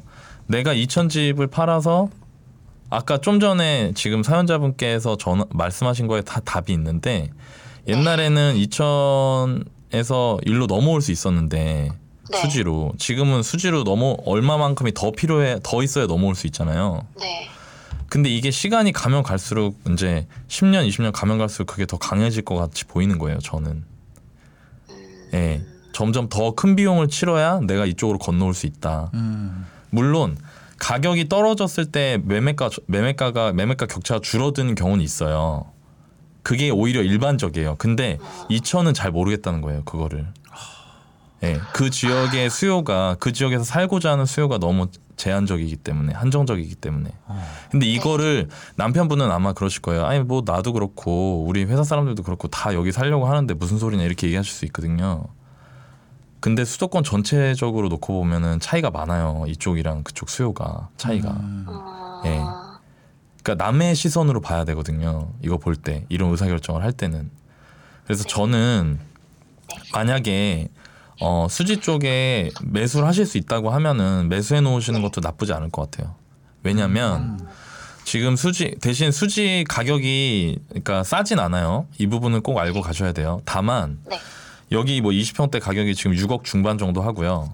네. 어, 전세가가 4억 중반 정도 하거든요. 네. 그러면은 전세가율로 치면 거의 70%가 되는 거잖아요. 네. 그럼 이 정도는 어 그 실거주 대비해서의 버블이 크다고 볼 수는 없어요, 사실. 음. 예. 충분히 탄탄한 실수요들이 있다. 그리고 여기가 장기적으로 앞으로 5년 뒤, 10년 뒤의 수요들이 어떻게 될지는 제가 좀 전에 다른 분 전화 상담하면서 말씀을 트- 충분히 드린 것 같아요. 네. 네, 그래서 다른 사람들 시선으로 보시는 게 좋을 것 같고, 어, 혹시 아이가 있으세요? 저 아이 한 명이요. 외동 확정이요. 아, 아, 아, 묶으셨 아, 아닙니다. 네. 몇 살이에요? 네 살이요. 네 살이요? 네. 어, 그럼 아이, 예를 들어서 저라면 지- 주택 매수를 해놓고요. 네. 학교를 고려해서, 아이가 학교 가는 걸 고려해서, 네. 그리고 4년 뒤에, 그러니까 아이가 학교 갈 때쯤에 이쪽으로 이사를 간다는 플랜을 세울 것 같아요. 음. 음, 네. 어떤 느낌인지 아시겠나요? 혹시? 네. 그리고 아, 2000, 저는 계속 그 생각으로 얘기하는데 맞아요. 좀 말을 저는- 안 통해서 말을 안- 예, 예, 저는 그게 마, 지금 사연자분 말씀이 맞는 것 같습니다. 네. 네. 저라면 그렇게 할 것 같고요. 그게 나중에 아이 자라는 것도 또 좋거든요. 예. 아 근데 또 남편은 그 구축을 사서 만약에 집값이 떨어지면 구축이 더 많이 떨어지고 또 네. 금리가 오르면은 그거를 감당할 수 있겠냐라고 네. 하니까 네. 근데 전세를 주는 거잖아요. 네. 그리고 3억 6천에 자기 자본이 있으시잖아요. 네. 그 저는 3억 6천이라는 자기 자본 형성하시는 동안 시간이 얼마나 걸리신 거예요? 저 6년이요. 그러면 6억이면은 6억짜리 집을 사면 네. 그 그러면 그거보다 3억 정도 더 모으면 내 집 되잖아요. 네. 예. 근데 6년 걸리셨다면서요. 3억 6천 모으는데. 네. 근데 왜 그게 어렵죠? 왜 못 버티죠? 예. 그냥 걱정이 많은 그렇죠. 사람이라서. 그러니까 중요한 건 이거예요. 아 지금 되게 좋은 거예요. 이게 이 영상 보시는 분들한테 되게 도움이 될 수 있는 건데 네. 여러분들이 걱정되시는 건 너무 잘 이해를 해요. 제가. 근데 계산은 해보고 겨- 걱정을 해야죠. 음. 예. 그 두려움을 벗어 던지지 않으면 계속해서 내가 그러니까 저는 그렇게 생각해요. 진짜로 위험한 건 아무것도 안 하는 게 진짜 위험한 거거든요. 네. 예, 무조건 피하려고만 하는 게 진짜 위험한 거예요. 그러니까 그런 부분을 직접 계산을 해보시고 저는 제가 지금 사연자분하고 대화를 나누면서 네. 충분히 감내하실 수 있는 가- 금액대이기 때문에 대신 신축 이런 건 위험해요. 사실 아, 막 14억짜리 이런 거 지금 성북 롯데캐슬 12억 13억에 나오잖아요. 네. 그러니까 그런 거는 그런 거는 매수는 진짜 아니고요. 그런 거는 아, 예. 아까 말씀하신 정도의 가격대 주택을 보시는 건 충분히 괜찮다. 그리고 또 하나는 구축이 많이 떨어진다는 건 선입견이에요. 수도권에선. 아, 지방에서 맞는 말이 될 수 있지만 수도권에서 전세가가 탄탄하고 실제로 수요가 실거주 수요가 많은 지역, 특히 이렇게 강남 접근성이 좋은 역세권 아파트들 있잖아요. 네. 이런 것들은 전세가 받칠 수 있기 때문에 하락폭이 오히려 상대적으로 적을 수 있다는 거를 염두에 두시면 좋을 것 같아요. 네. 아, 네, 네. 알겠습니다. 영상 많이 보세요. 저희 영상. 그러시면 도움 될 것 같아요. 예, 항상 보고 있어요. 네. 네, 전화 주셔 아, 전화 드렸죠, 제가. 네. 네. 전화 통화해서 반가웠습니다. 네, 반가웠습니다. 아, 네, 전화 주셔서 너무 감사해요. 아, 네, 네, 감사합니다. 감사합니다. 네. 네. 아유, 제가 이 뭐야 음질이 좀 안 좋았을 수 있는데 예, 양해 부탁드립니다. 저희가 네. 이게 연결된 폰이 지금 전화를 할 수가 없어가지고 그냥 제 폰으로 연락을 드려. 네. 여튼 네. 어, 저희 사연도 한번 읽어볼게요. 네. 오늘 사연은 어 수원이네요. 네. 아, 이분은 사연 접수했다가 답장을 주셨어요. 아, 후기. 아 하셨던 하셨대요. 분 20대 네. 자매 아 저희 1월에 방송했던 그쵸? 1월 21일 날 방송했죠. 네네네네. 네. 1월에 방송했던 20대 자매 저희한테 그 편지가 왔습니다. 어, 좋은 소식과 함께 감사 인사 드리려고 글을 씁니다. 네, 방, 기대도 안 하고 있었는데 방송 보고 제 사연이 나와서 너무 놀라 손이 덜덜 떨렸습니다. 음. 너나이님께서 제시, 제시해주신 선택지가 저는 생각도 못한 것이었고 내 집 마련 희망이 생겨 본격적으로 준비하기 시작했습니다. 예상은 했지만 말씀해주신 단지가 갑자기 문의 전화가 폭주했다고 하더라고요. 어찌어찌 제가 볼 매물은 하나가 남았는데 값을 올리다가 안 파신다고 해서 한번 패닉에 빠졌습니다. 다른 단지를 둘러봤는데 시장 매물이 급격히 잠기기 시작해서 실거래가보다 비싸고 고를 수 없고 다시 포기해야 하나 싶었습니다. 그 찰나에 평수가 넓어서 고려하지 않았던 단지 매물 하나가 눈에 띄었고 처음 계획보다 조금 비싸긴 했지만 다른 곳들과 비교하면 괜찮은 가격이라는 생각이 들었습니다. 그렇게 생애 처음 매매 계약도 하고 잔금도 치르고 셀프로 등기까지 마쳤습니다. 와 등기 셀프로 하셨다고. 음. 야무져. 예, 네. 집을 알아볼수록 너나이님이 제안해 주신 것이 제 상황에 할 수 있는 최상의 선택지라는 것을 많은 것을 고려해 주셨다는 것을 느낄 수 있었습니다. 추천해 주신 것과 조금 다른 선택을 결과적으로 하게 됐지만 결정하는 과정에서 자신 있게 행동할 수 있었습니다. 음. 방송 마지막에 해주신 말씀 듣고 정말 열심히 살아야겠다고 다짐하고 있습니다. 진짜 그 부분을 링크 걸어서 출근길에 매일 듣고 있습니다. 경제적으로 남들보다 뒤처진다는 생각에 일도 공부도 잘 하지 않고 부동산만 쳐다보고 있었거든요. 마음을 바른 방향으로 다잡을 수 있게 조언해 주셔서 정말 감사합니다. 제 인생에서 상담은 정말 크나큰 행운이었습니다. 아. 다시 한번 진심으로 감사드립니다. 항상 건강 항상 건강하시고 좋은 일, 좋은 일만 가득하시기 바랍니다. 감사합니다. 이렇게 보내주셨네요. 아. 네. 네. 저희가 너무- 그래서 사실 지금 지금은 단지를 안 하고 있는 거죠. 네. 이런 것 때문에 맞아요. 저희가 그냥 그 처음에는 우리는 좀 다르게 하자 이렇게 해서 단지까지 따다닥 해서 이 가격입니다 이렇게 보여드리고 이렇게 하려 그랬는데 솔직히 나는 이렇게 잘 될 줄 몰랐어. 예. 그러니까 아, 왜냐면 제 거 라이브가 보통 네. 한 2천 분이 네, 정도 들어왔었고 그렇게 또 부동산이 주식에 비해서 굉장히 이 핫한 영역이 아니었기 네, 때문에 네. 또 그리고 저희가 처음부터 계획이 뭐 이런 핫한 지역 마용성 네. 막 이런 네, 거안 네, 안 하고. 진짜 실거주에 네, 네. 관련된 얘기만 하자 이렇게 해서 시작했기 때문에 네, 맞아요. 야, 사람들이 볼까 이런 네. 생각을 가지고 있었거든요. 욕, 욕 많이 먹지 않을까랑 그러니까. 과연 보긴 할까 이거였는데 예. 어, 점점 더 저도 중개업자분들 저, 저랑 네. 알고 지내시는 분들이 막 얘기해 주시고 그러셔가지고 예. 이런 우려가 있어서 예, 아. 그래서 저희가 단지 얘기는 안 하겠습니다. 네, 네. 그렇게 바꿨습니다. 네. 네. 그리고 오늘 접수된 사연 보겠습니다. 네. 네. 제 사연을 보실지 모르겠지만 부모님을 위해 꼭 됐으면 좋겠습니다. 저희 아버지는 일은 하나고 어머니는 예순 여섯입니다. 자식은 저 포함해서 딸이 다섯이고 저희 다섯 딸은 모두 시집을 갔습니다. 음. 대구 북구 매천동의 자가로 구옥 빌라에 거주하고 계시고 차는 없습니다. 두 분 수입은 아버지 연금 50만 원과 어머니 엄마가 어, 밭에 가서 일하면 벌어오는 비고정 수입이 있는데 최근 몸이 안 좋으셔가지고 네 음. 아빠 연금과 딸들이 드리는 용돈이 전부입니다. 저희 고민은 두 분 명의의 아파트 다섯 개가 있습니다. 다섯 채가 있습니다. 네. 아빠는 환경미화원으로 엄마는 포장마차 하시며 자식 키우느라 어렵게 사셨습니다.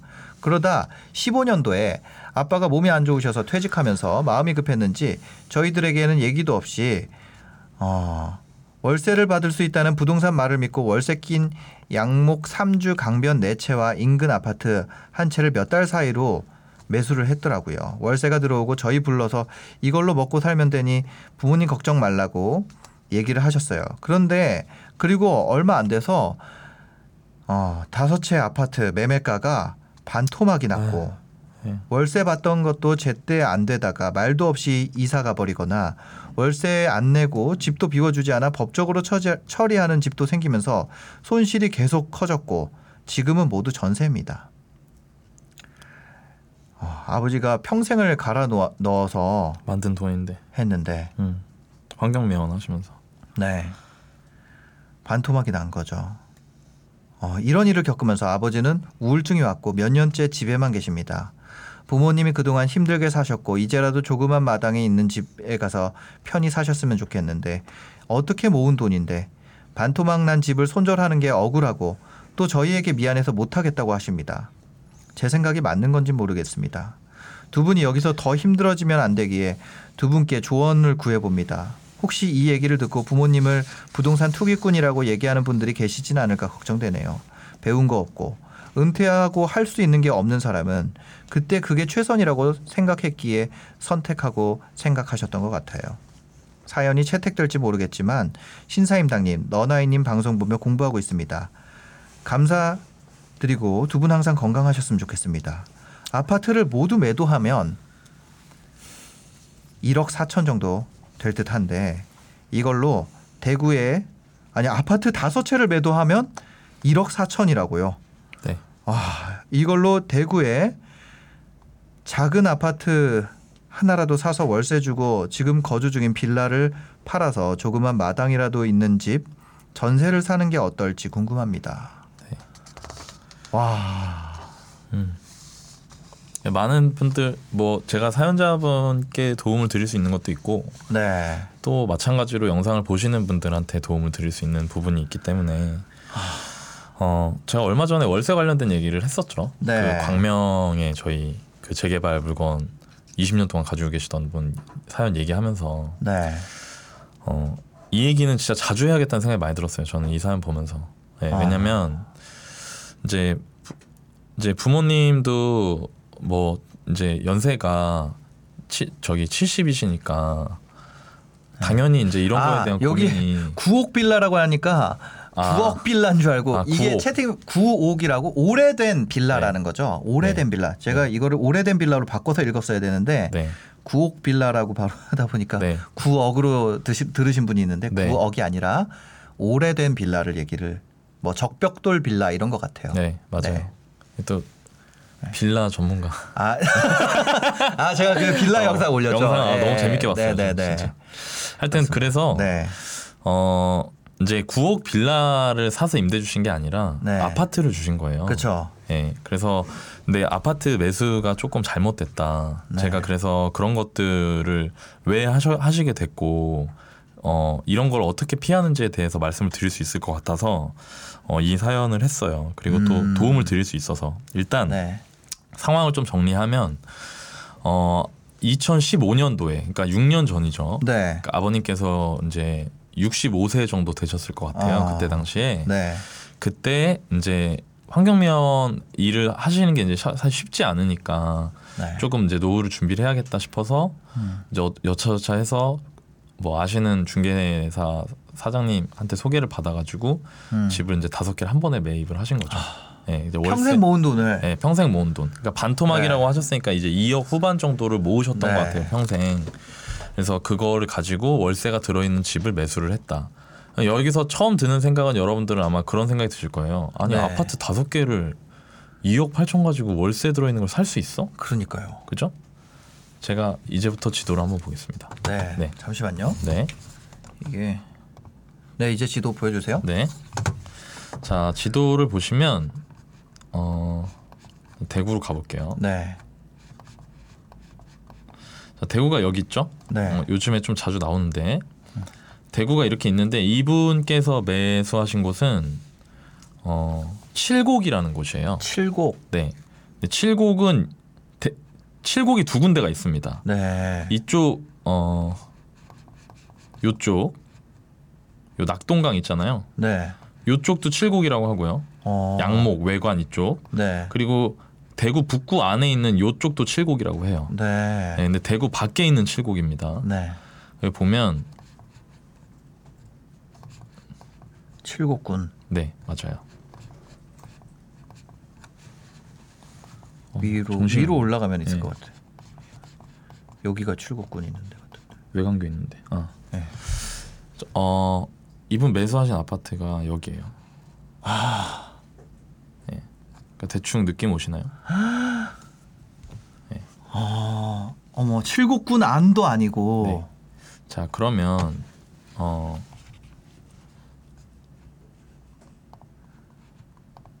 여러분들이 잘 보셔야 됩니다. 네. 실거래가 2,600. 자, 이랬기 때문에 어, 다섯 개를 사줄 수 있었던 거예요. 아. 이 매매가입니다. 실거래가가 2,600만 원이라는 네. 거죠? 그러니까 제가 좀 사실 오늘 좀 되게 절묘하게 물리네. 그러니까 어. 물론 뭐 2천이 그렇게 될 거라는 건 전혀 아니고요. 오해하시면 안 되고 이런 우려가 되는 부분들을 여러분들이 잘 모르시니까 세상에. 예, 예. 그러니까 내가 봤을 때도 수요가 적어 보인다. 사실 이런 아파트 단지들이 많아요. 어. 여기 말고도 지방에도 많거든요. 네, 네. 근데 되게 재밌는 건 월세를 볼 때 네. 월세 수익률이 높아요. 아, 그러겠죠. 당연히 그러겠죠. 그러겠죠. 네, 매매가가 싸니까. 그렇죠. 그렇죠. 근데 그런 거에 어르신들이 되게 금방 혹하신단 말이에요. 세상에. 그러니까 여러분들도 이런 부분들을 뭐 여기 보면은 뭐 초보가 봐도 안 살 것 같다 이런 얘기 하시는데 어. 내가 월세 꽂히면은 또 얘기가 다릅니다. 네. 그러니까 저게 뭐 20만 원씩 받는다 그러면 네, 10%가잖아요, 벌써. 네, 그렇죠. 이, 240이니까. 네, 240이니까 수익률이 엄청 높아요. 근데 네. 여기 실제로 월세가 20, 30이에요. 어, 그러니까. 그러니까 당연히 예. 이제 수- 그런 걸 생각을 하면은 은행보단 낫지 이런 네. 생각으로. 근데 여기가 매매가가 한 6천까지 갔어요. 근데 그 정도에 사신 거예요. 왜냐면 네. 15년이 꼭지였거든요, 이때. 네.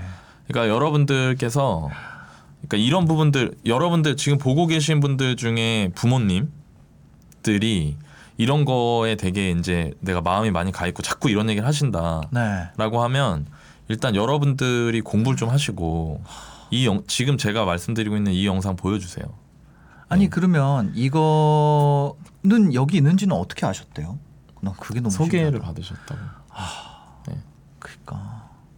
근데 중개업자분이 뭐 모르겠어요. 일부러 그러셨는지 아니면은 그냥 음. 네. 본인도 좋은 의도에서 하셨는지 모르겠지만 네, 어쨌든 그거를 시간 지나고 나서 어떻게 할 수 있는 건 아니잖아요. 네, 그렇죠. 예, 그러니까 여러분들이 이런 부분들을 좀잘 음. 제가 계속 강조하는 특히 이제 네. 은퇴 은퇴 시점에 계신 우리 부모님 세대분들이 잘못된 선택을 하지 않을 수 있도록 어, 어, 이런 부분을 좀 반면 교사를 삼으시면 좋을 것 같고요.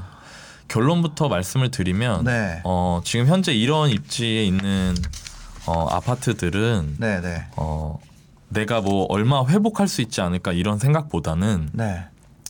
매도가 될 때 매도하시는 게 맞지 않을까라는 생각은 들어요. 팔릴 때 판다. 네, 팔릴 때 왜냐면 안 아. 팔릴 때가 대부분일 거기 때문에 네.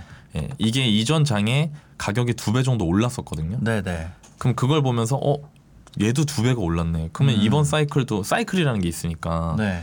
저 지금 저점까지 내려왔고 이제 다시 올라갈 수 있지 않을까라고 생각할 수 있지만 음. 이제 그러다 물리면 또 가는 거예요. 10년이 그 가격에서 예, 그냥. 그 가격에서. 네. 그러니까 저는 다행히 지금은 요즘에는 조금 가격이 올라가는 것 같아요. 네. 여기를 제가 전화를 좀 해봤거든요. 네.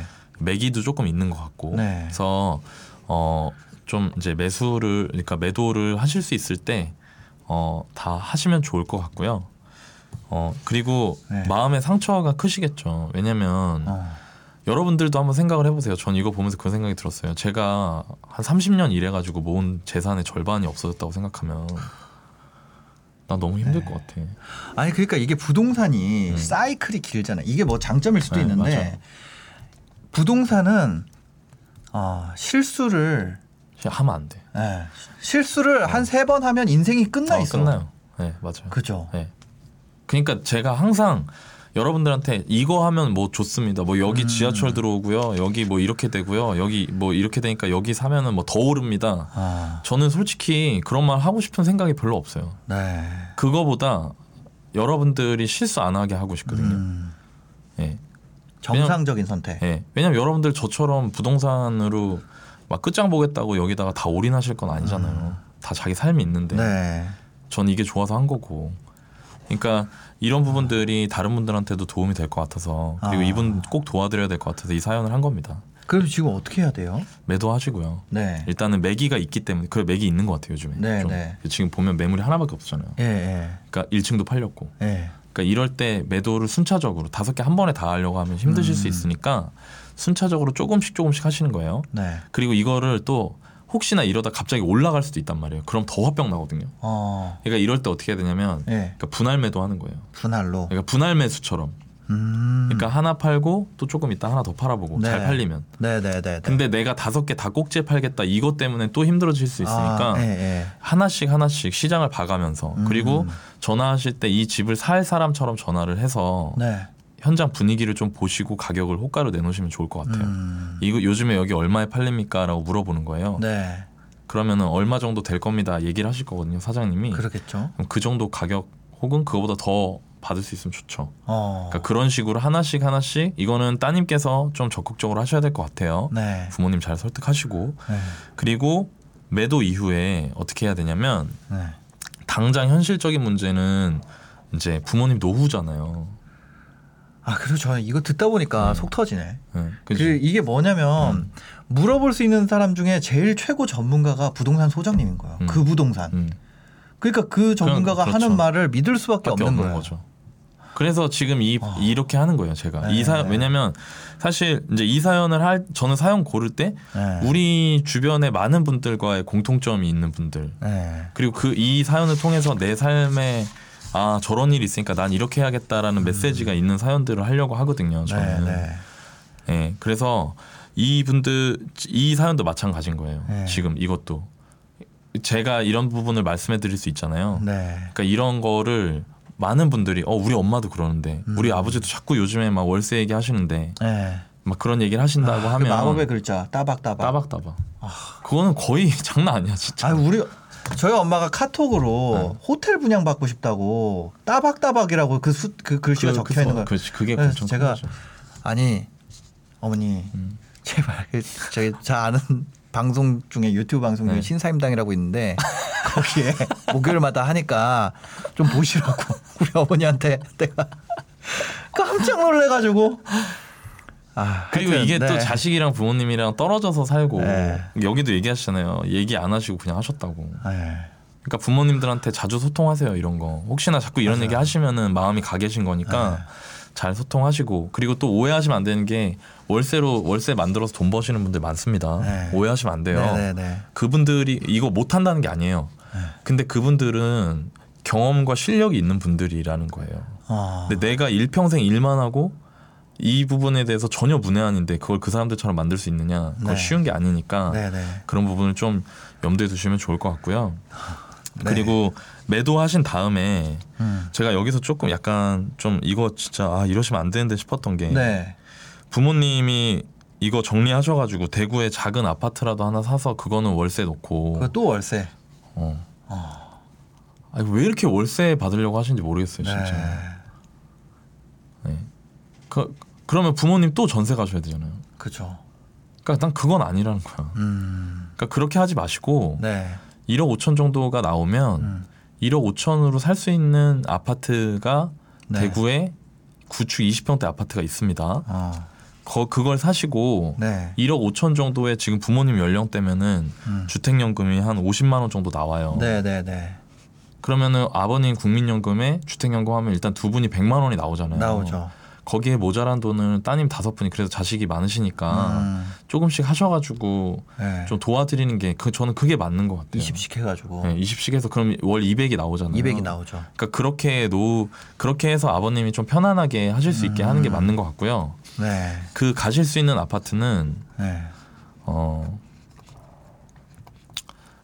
어, 이 칠곡 쪽, 그러니까 그 칠곡이 아니라 이, 이 칠곡이에요. 이 네. 여기 보면 자 대구가 있으면 여기 이제 금호강이 있어요. 네. 금호강이 위쪽입니다. 음. 위쪽인데 사실 이 아래쪽이 더 좋긴 한데 네. 아래쪽에 1억대로 가실 만한 아파트가 별로 많지가 않아요. 네. 그리고 또 하나는 여기 지도에 잘 나오는데 여기 병원이 두 개나 있습니다. 음. 근데 지금 어르신들 거주하시는데 병원 되게 중요하거든요. 네, 네. 예, 그리고 그 집을 뭐 상속 이슈나 이런 거 생각하고 하실 거 아니니까 음. 여기 다시 지도 한번 볼까요? 네. 네. 지, 지도 보여주세요. 네.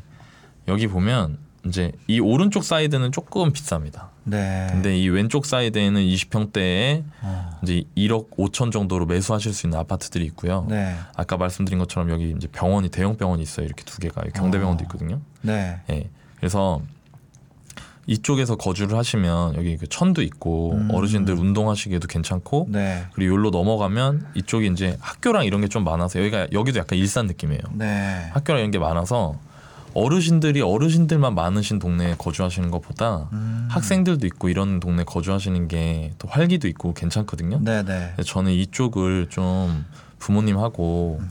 이제 둘러보시고 이쪽에 내 집 마련 하시고 네. 임대는 아닙니다. 제가 보기엔 정말 예. 언제까지 임대 사세요?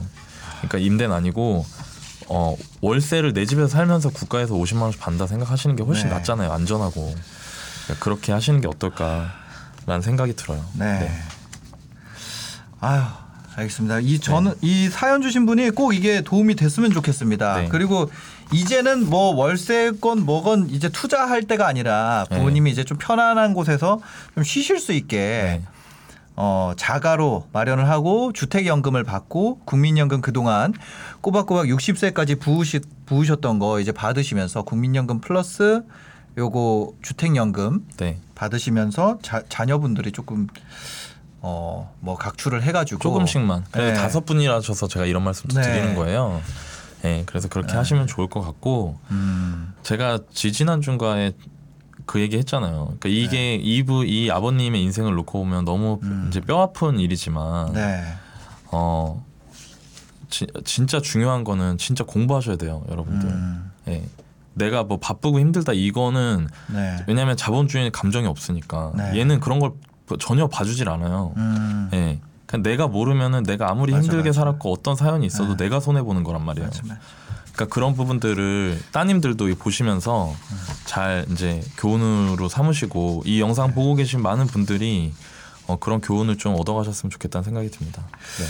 알겠습니다. 다음 사연도 한번 어, 살펴보도록 하겠습니다. 네. 오늘 전화 앞에 두 통을 해가지고 네. 바로 바로 또 사연으로. 이어서 네. 사연을 보도록 하겠습니다. 안녕하세요. 저는 24살부터 3년 동안 미용실 스텝을 했었고 어, 월급이 최저시급보다 적게 책정되어 주어졌어요. 한 달에 70에서 80만 원 정도 받았습니다. 음, 24살부터 27이 되신 거죠. 네. 디자이너 승급 시험을 앞두고 허리를 크게 다쳐서 잘리다시피 나오게 됐습니다.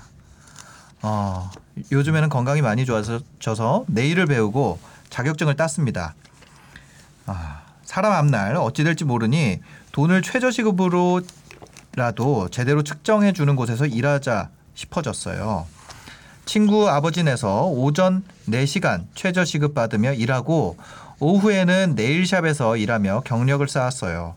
제가 네일 업계에서는 초보라 하기엔 나이가 있는 편이라 퇴짜 맞기 일쑤였는데 저를 받아주는 샵이 한 군데 있어서 너무 감사하고 기뻤어요. 시술비 7대 3으로 주어져서 두, 두 직장을 통해서 월 130에서 150만 원 정도 벌었습니다. 음.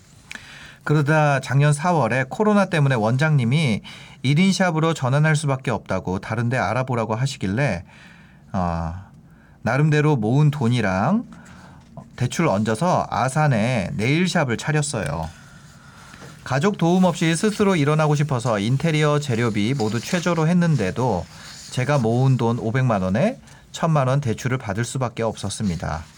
보험료 30만 원, 생활비 80만 원, 가게 월세 관리비 재료비 70만 원, 평균 지출은 180만 원이고요.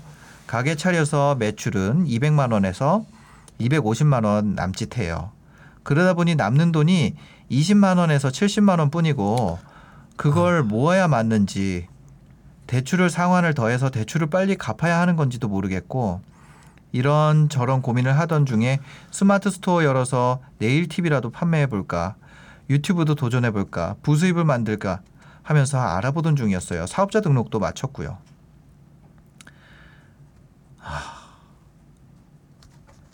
그러다 얼마 전에 남자친구한테 프로포즈 받았는데 음, 돈이 없어서 못하겠다고 울어버렸어요.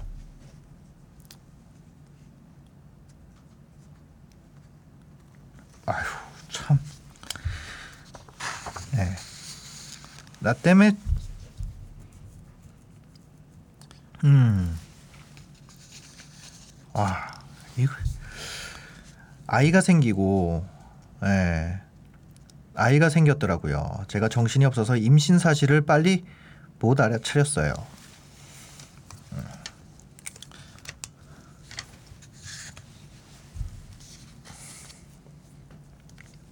아, 아이고 참.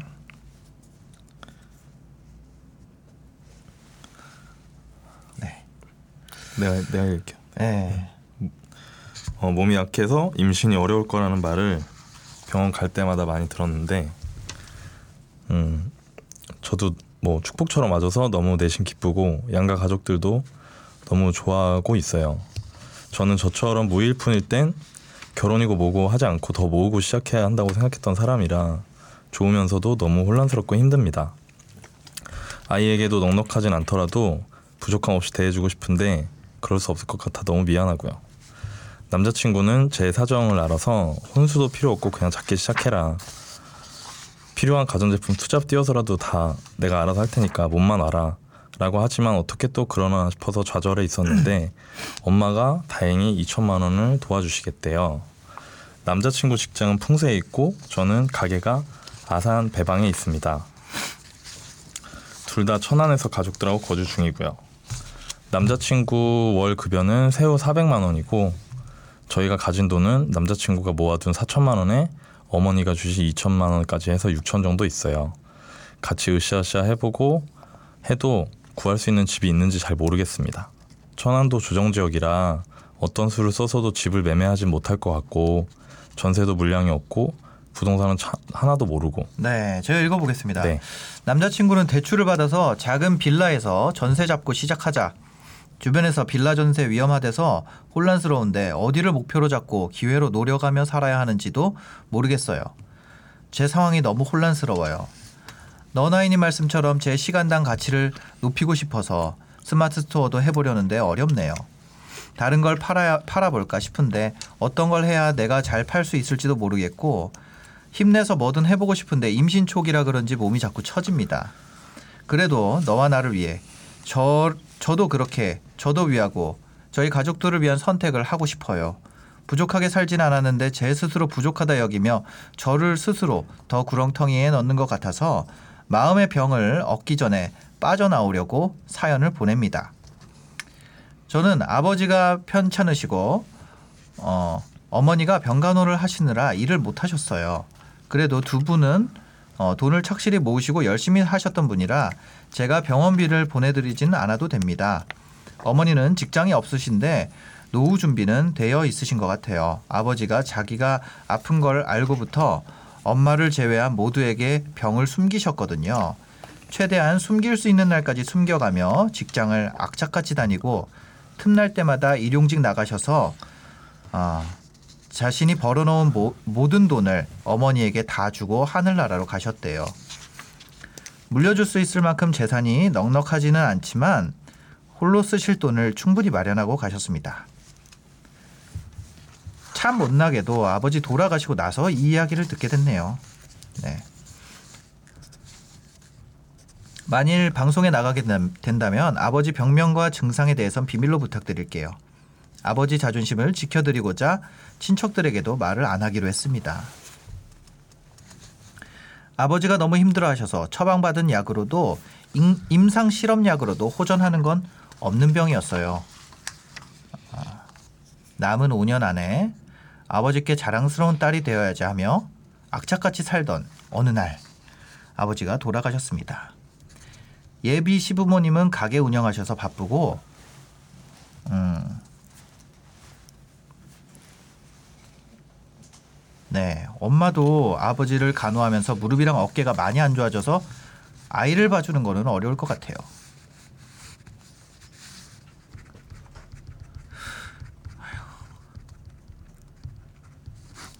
그러네요. 음. 사연이. 네. 네. 어 괜찮아요. 예, 이분 뭐뭐 일단 뭐 남자친구도 또 소득도 괜찮고 예, 괜찮을 것 음. 같아요. 괜찮을 것 같고 어 뭐 의지가 있으시니까 잘하실 것 같아요. 잘하실 것 같고 그냥 도와드리고 싶었습니다. 도와드리고 네. 싶었고 좀 정리를 하면 음 이분 자기 자본이 한 6천만 원 정도 네. 되고 그어월 소득이 지금 예비 신랑분이 월 400인데 신랑이 400입니다. 네 근데 본인이 120인데 네. 어 아마 안 되겠죠 본인 소득이 네, 지금은 안 돼. 네, 그러니까 이제 400으로 줄어 드실 거예요. 네. 그리고 월 지출은 두 분이 한 150만 원 정도로 묶으실 수 있을 것 같아요. 네. 지금처럼 하시면. 그래서 저축을 한 250만 원 정도 하실 수 있다고 치면 음. 어그 대출 상환을 한 120만 원. 근데 네. 저는 그냥 대출로 100만 원 정도만 쓰는 게 맞는 것 같아요. 어. 네, 그걸로 그걸로 예산을 잡아서 하는 게 맞는 것 같고 어 그러면 사실 그냥 지금 현재 금리 수준으로는 저는 고정금리 받으셨으면 좋겠어요 이분은 아예 어. 예, 그 아예 그 리스크를 보험료라고 그 금리가 변동금리보다 좀 비싼데 네, 네. 그걸 보험료라 생각하고 그냥 고정금리로 가시면 좋을 것 같고 음. 음 그러면은 이제 대출이 사실 뭐 산술적으로는 한 2억 9천까지 나와요. 네. 근데 조금 조금 이제 그게 좀 부담되실 수도 있어서 아산 안에 있는 네. 그 준신축 신축 20평대 아파트를 보시면 어떨까? 아하. 그러니까 지금 아산 안에 어. 아 이거 동네 얘기하기가 여기 너무 조그매 갖고 네, 네. 근데 어 그 한 그러니까 신, 신축이랑 준신축 몰려 있는 데가 콧물 있어요. 좀 닦으세요. 네. 네. 콧물을 좀 닦고 하시기 바랍니다. 아, 네. 네. 감기 감기 들렸나 봐요. 네. 콧물이 나냐? 아 나이 먹으니까 콧물이 나네. 하여튼 그래서 네. 어그그어그 3억 이하의 아파트를 봐야 돼요. 어. 일단 왜냐하면 지금 자, 자기 자본 6천이기 때문에 지금 현재 소득이랑 아까도 말씀드렸듯이 애가 바로 나오잖아요. 이제 네. 애가 바로 나오면은 내가 모을 수 있는 돈이 더 줄 거거든요. 네. 그러다 만약에 물가까지 올라가고 이러면 음. 힘들어질 수 있기 때문에 월 제가 딱 100만 원 정도로 원리금을 계속 감당해 나갈 수 있는 정도의 주택을 사셔야 돼요. 어. 그러려면은 대출이 2억 에서 3억 사이여야 되고 네, 네. 그래서 3억이 안 되는 집을 사셨으면 좋겠어요. 아하. 네, 3억이 3억 안 되는 이하로. 집, 네, 안 되는 집 네. 그리고 3억이 안 되는 집은 아산에 신축 준신축이 몰려 있는 음. 지역이 있습니다. 네. 제가 여기 말하기가 좀 그렇거든요. 되게 어. 너무 빤해서 그러니까 네. 그걸 좀 찾아보셔야 돼요. 찾아보시고 네. 어그그 동네에 있는 아파트 중에 네. 어 2억 중반 정도 하는 아파트를 보시면 어떨까. 물론 음. 최근에 아산이랑 그 천안 쪽이 많이 올랐어요. 네. 올랐는데 그럼에도 불구하고 저는 어, 그런 아파트들은 어. 어, 괜찮을 것 같아요. 매수하셔도 네. 매수하셔도 괜찮을 것 같고 어. 어그 그 아 이거 좀 좀 이렇게 설명해야겠다 못 알아들을 것 같아. 네. 네, 지도 지도, 한번. 보여주세요. 네. 이렇게 하면은 모르실 수 예, 있으니까. 예. 여기 이제 천안 아산이 있어요. 네. 천안 아산이 있고 네. 이제 천안 아산은 사실 천안시와 아산시는 다른 도시인데 음. 이 천안 아산역을 중심으로 연담하라고 해서 도시가 사실상 한 도시처럼 연결이 되고 있어요. 어. 이쪽에 이제 탕정지구라고 여기 천안 아산역 옆에 이쪽에 네. 지금 이제 아파트 짓고 있거든요. 네. 근데 여기가 이제 6억 7억까지 올랐어요. 네. 예, 3억 하던 애가 어. 예, 여기가 많이 올랐고요. 네. 실제로 이제 배방이 있고 네. 그리고 이쪽에 들어오면 이제 아산이 있는데 네. 아산 안에 아산이 딱 요렇거든요. 네. 예, 이렇게 있으면 가운데 이렇게 여기 있고 이렇게 빙 둘러가지고 뒤쪽으로 아파트가 있고 안쪽이 구도심이고. 네. 그러니까 이렇게 밖으로 확장된 게 느껴지시죠? 네. 계속 확장해 나가는 네. 형태네요. 그럼 이 아파트들 중에 음. 제가 아까 말씀드린 가격이 3억이 안 되고 내가 대출을 2억 정도 받아서 할 수 있는 아파트 음. 20평 대. 20평 대를 네. 보셔야 된다. 어. 그래야 나중에 두 분이 어, 같이 감당을 해 나가실 수가 있다. 음. 그렇게 해서 내 집 마련을 아파트로 사세요. 제가 되게 마음이 아팠던 게, 네. 그러니까 왜 빌라만 생각해요. 음. 아파트 살 수 있는데. 맞아. 예. 그러니까 빌라 빌라에서 안 살고 아파트 내 집 마련해서 그 내 집에서 살 수 있어요. 음. 지금 충분히 둘이. 예. 그러니까 아파트를 이쪽에 매수를 하시, 하셔서 사시는 게 좋을 것 같고요. 다만 어머니가 네. 여기가 아산인데 지도 볼게요. 여기가 아산이고 뭐 이쪽에서 이렇게 사시면 될 것 같은데 요로 이렇게 아산의 신방동이라고 네. 예, 요쪽이 이제 신방동이거든요. 음. 천안 보면 천안도 이렇게 이 지하철역 따라서 구도심해요. 네, 왜냐면 네, 옛날에 지하철 철도가 사- 옛날 사람들이 살던 데 지었으니까. 음. 그리고 도시가 이렇게 확장이 된 거죠. 이쪽에 이제 불당, 이쪽 신불당이나 여기 성성지구나 이 아래쪽에 이제 청수청당이나 네. 그다음에 이 아까 말씀하신 대로 이 통정지구라고 통정이 이쪽이거든요. 음. 저는 개인적으로 여기보다는 그냥 아산을 네. 매수하시는 게 나을 것 같아요. 어. 왜냐하면 단지가 몰려 있는 게 되게 중요해요. 아하. 여기는 지금 아파트 단지가 세 개밖에 없어요. 세, 네. 이렇게밖에. 근데 이- 데는 시- 그리고 연식도 10년이 넘었거든요. 음. 그러니까 어. 좀 몰려 있는 곳을 보시는 게 좋을 것 같아서 아까 네. 그쪽을 추천을 드렸고 다만 이쪽에 어머니 친정 엄마가 이쪽에 추천을 하신 거는 본인이 이제 여기 거주하고 계시니까 네. 지리적으로 왔다 갔다 할 수 있다고 이제 판단을 하신 것 같아요. 아. 근데 제가 이 다리 건너면서 임장 다닐 때 여기 건너가면서 찍은 사진이 있거든요. 네. 이거 이거 힘들어요 왔다 갔다. 어. 특히 이 그러니까 어머니 내 친정 어머니 옆에 있으려면 진짜 딱 붙어야 돼요. 음. 딱 붙어야 돼. 네. 딱 붙지 않으면은 별로 의미가 없어. 요 여기 있으나 아산에 있으나 큰 차이 없는 거예요. 네. 사실. 그래서 저는 오히려 막 어.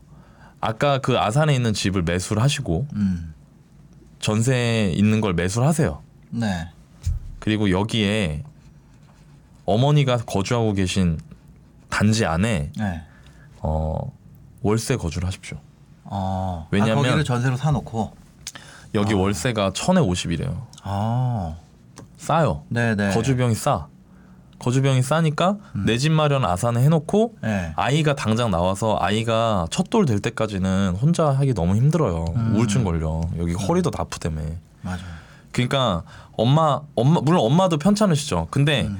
엄마가 옆에 바로 옆에 있는 거랑 없는 건 달라요. 그러니까 예를 들면 이거는 진짜 애 키워본 사람들만 아는 건데 음. 엄마 우리 애 우- 이거 분유 좀 타줄 수 있어? 이거랑 음. 나 혼자서 막 얘 깐난쟁이 막. 막 울고 막 이- 뒤집어지면 안 되잖아 또. 그런데 거기서 또 하고 하는 게 힘드니까 엄마한테 봐 봐달라고는 못해도 일단 엄마 옆에 딱 붙어야 돼요. 음. 그리고 다행 정말 천만 다행인 건 이 이두이 커플이 천안 아산에 살고 있다는 거. 네. 왜냐면 여기 거주비가 싸니까 지금. 어. 그래서 아산 쪽에 가격이 비교적 덜 오르고 절대적인 가격도 3억이 안 되는 신축 혹은 준신축을 전세에 끼고 사세요. 전세 들어 있는 걸. 그리고 나중에 아이가 좀 자라면 글로 넘어가면 돼요. 음. 어. 그리고 아이가 깐난쟁이 지금 당장 출산하고 처음에 몸 풀고 첫돌 될 때까지는 엄마 옆에 있어야 되니까 엄마가 거주하고 계신 이 신방동에 네. 신방동에 있는 구축 아파트에 월세로 살아라. 음. 어 그리고 엄마한테 도움을 좀 받으셨으면 좋겠다라는 생각이 듭니다. 네. 그쪽 아까 보여드렸던 지역을 사놓고 네. 여기에 월세로 사는 거 어, 저는 굉장히 좋은 것 같아요. 네, 그게 훨씬 네. 좋아요. 그리고 정말 다행인 거예요. 여기가 싸니까. 그리고. 새끼고 사놓으면 음, 이자 비용이 안 나가잖아요. 그러니까. 네. 네. 이자 비용도 안 나가고 그다음에 50만 원 월세면은 진짜 괜찮으니까. 음, 네. 네, 맞아요. 남 남편분이 이제 남편 될 분이 400씩 벌잖아요. 네, 그러니까. 그러니까 이게 되는 거죠. 네. 네. 그래서 저는 저라면은 음. 어 그냥 같이 부- 엄마하고 옆에 같이 있을 네. 것 같고 그리고 제가 이후에 이 분이 천안 네. 쪽에 계속 거주를 하실 것 같거든요. 네, 네. 그래서 천안에 거주하시면서는 앞으로 어떻게 내가 거주를 로드맵을 어떻게 가져가야 되는지 설명을 좀 드릴게요. 네, 네. 이거는 지방에 거주하고 계신 분들이 좀 잘 들어주시면 어. 좋습니다.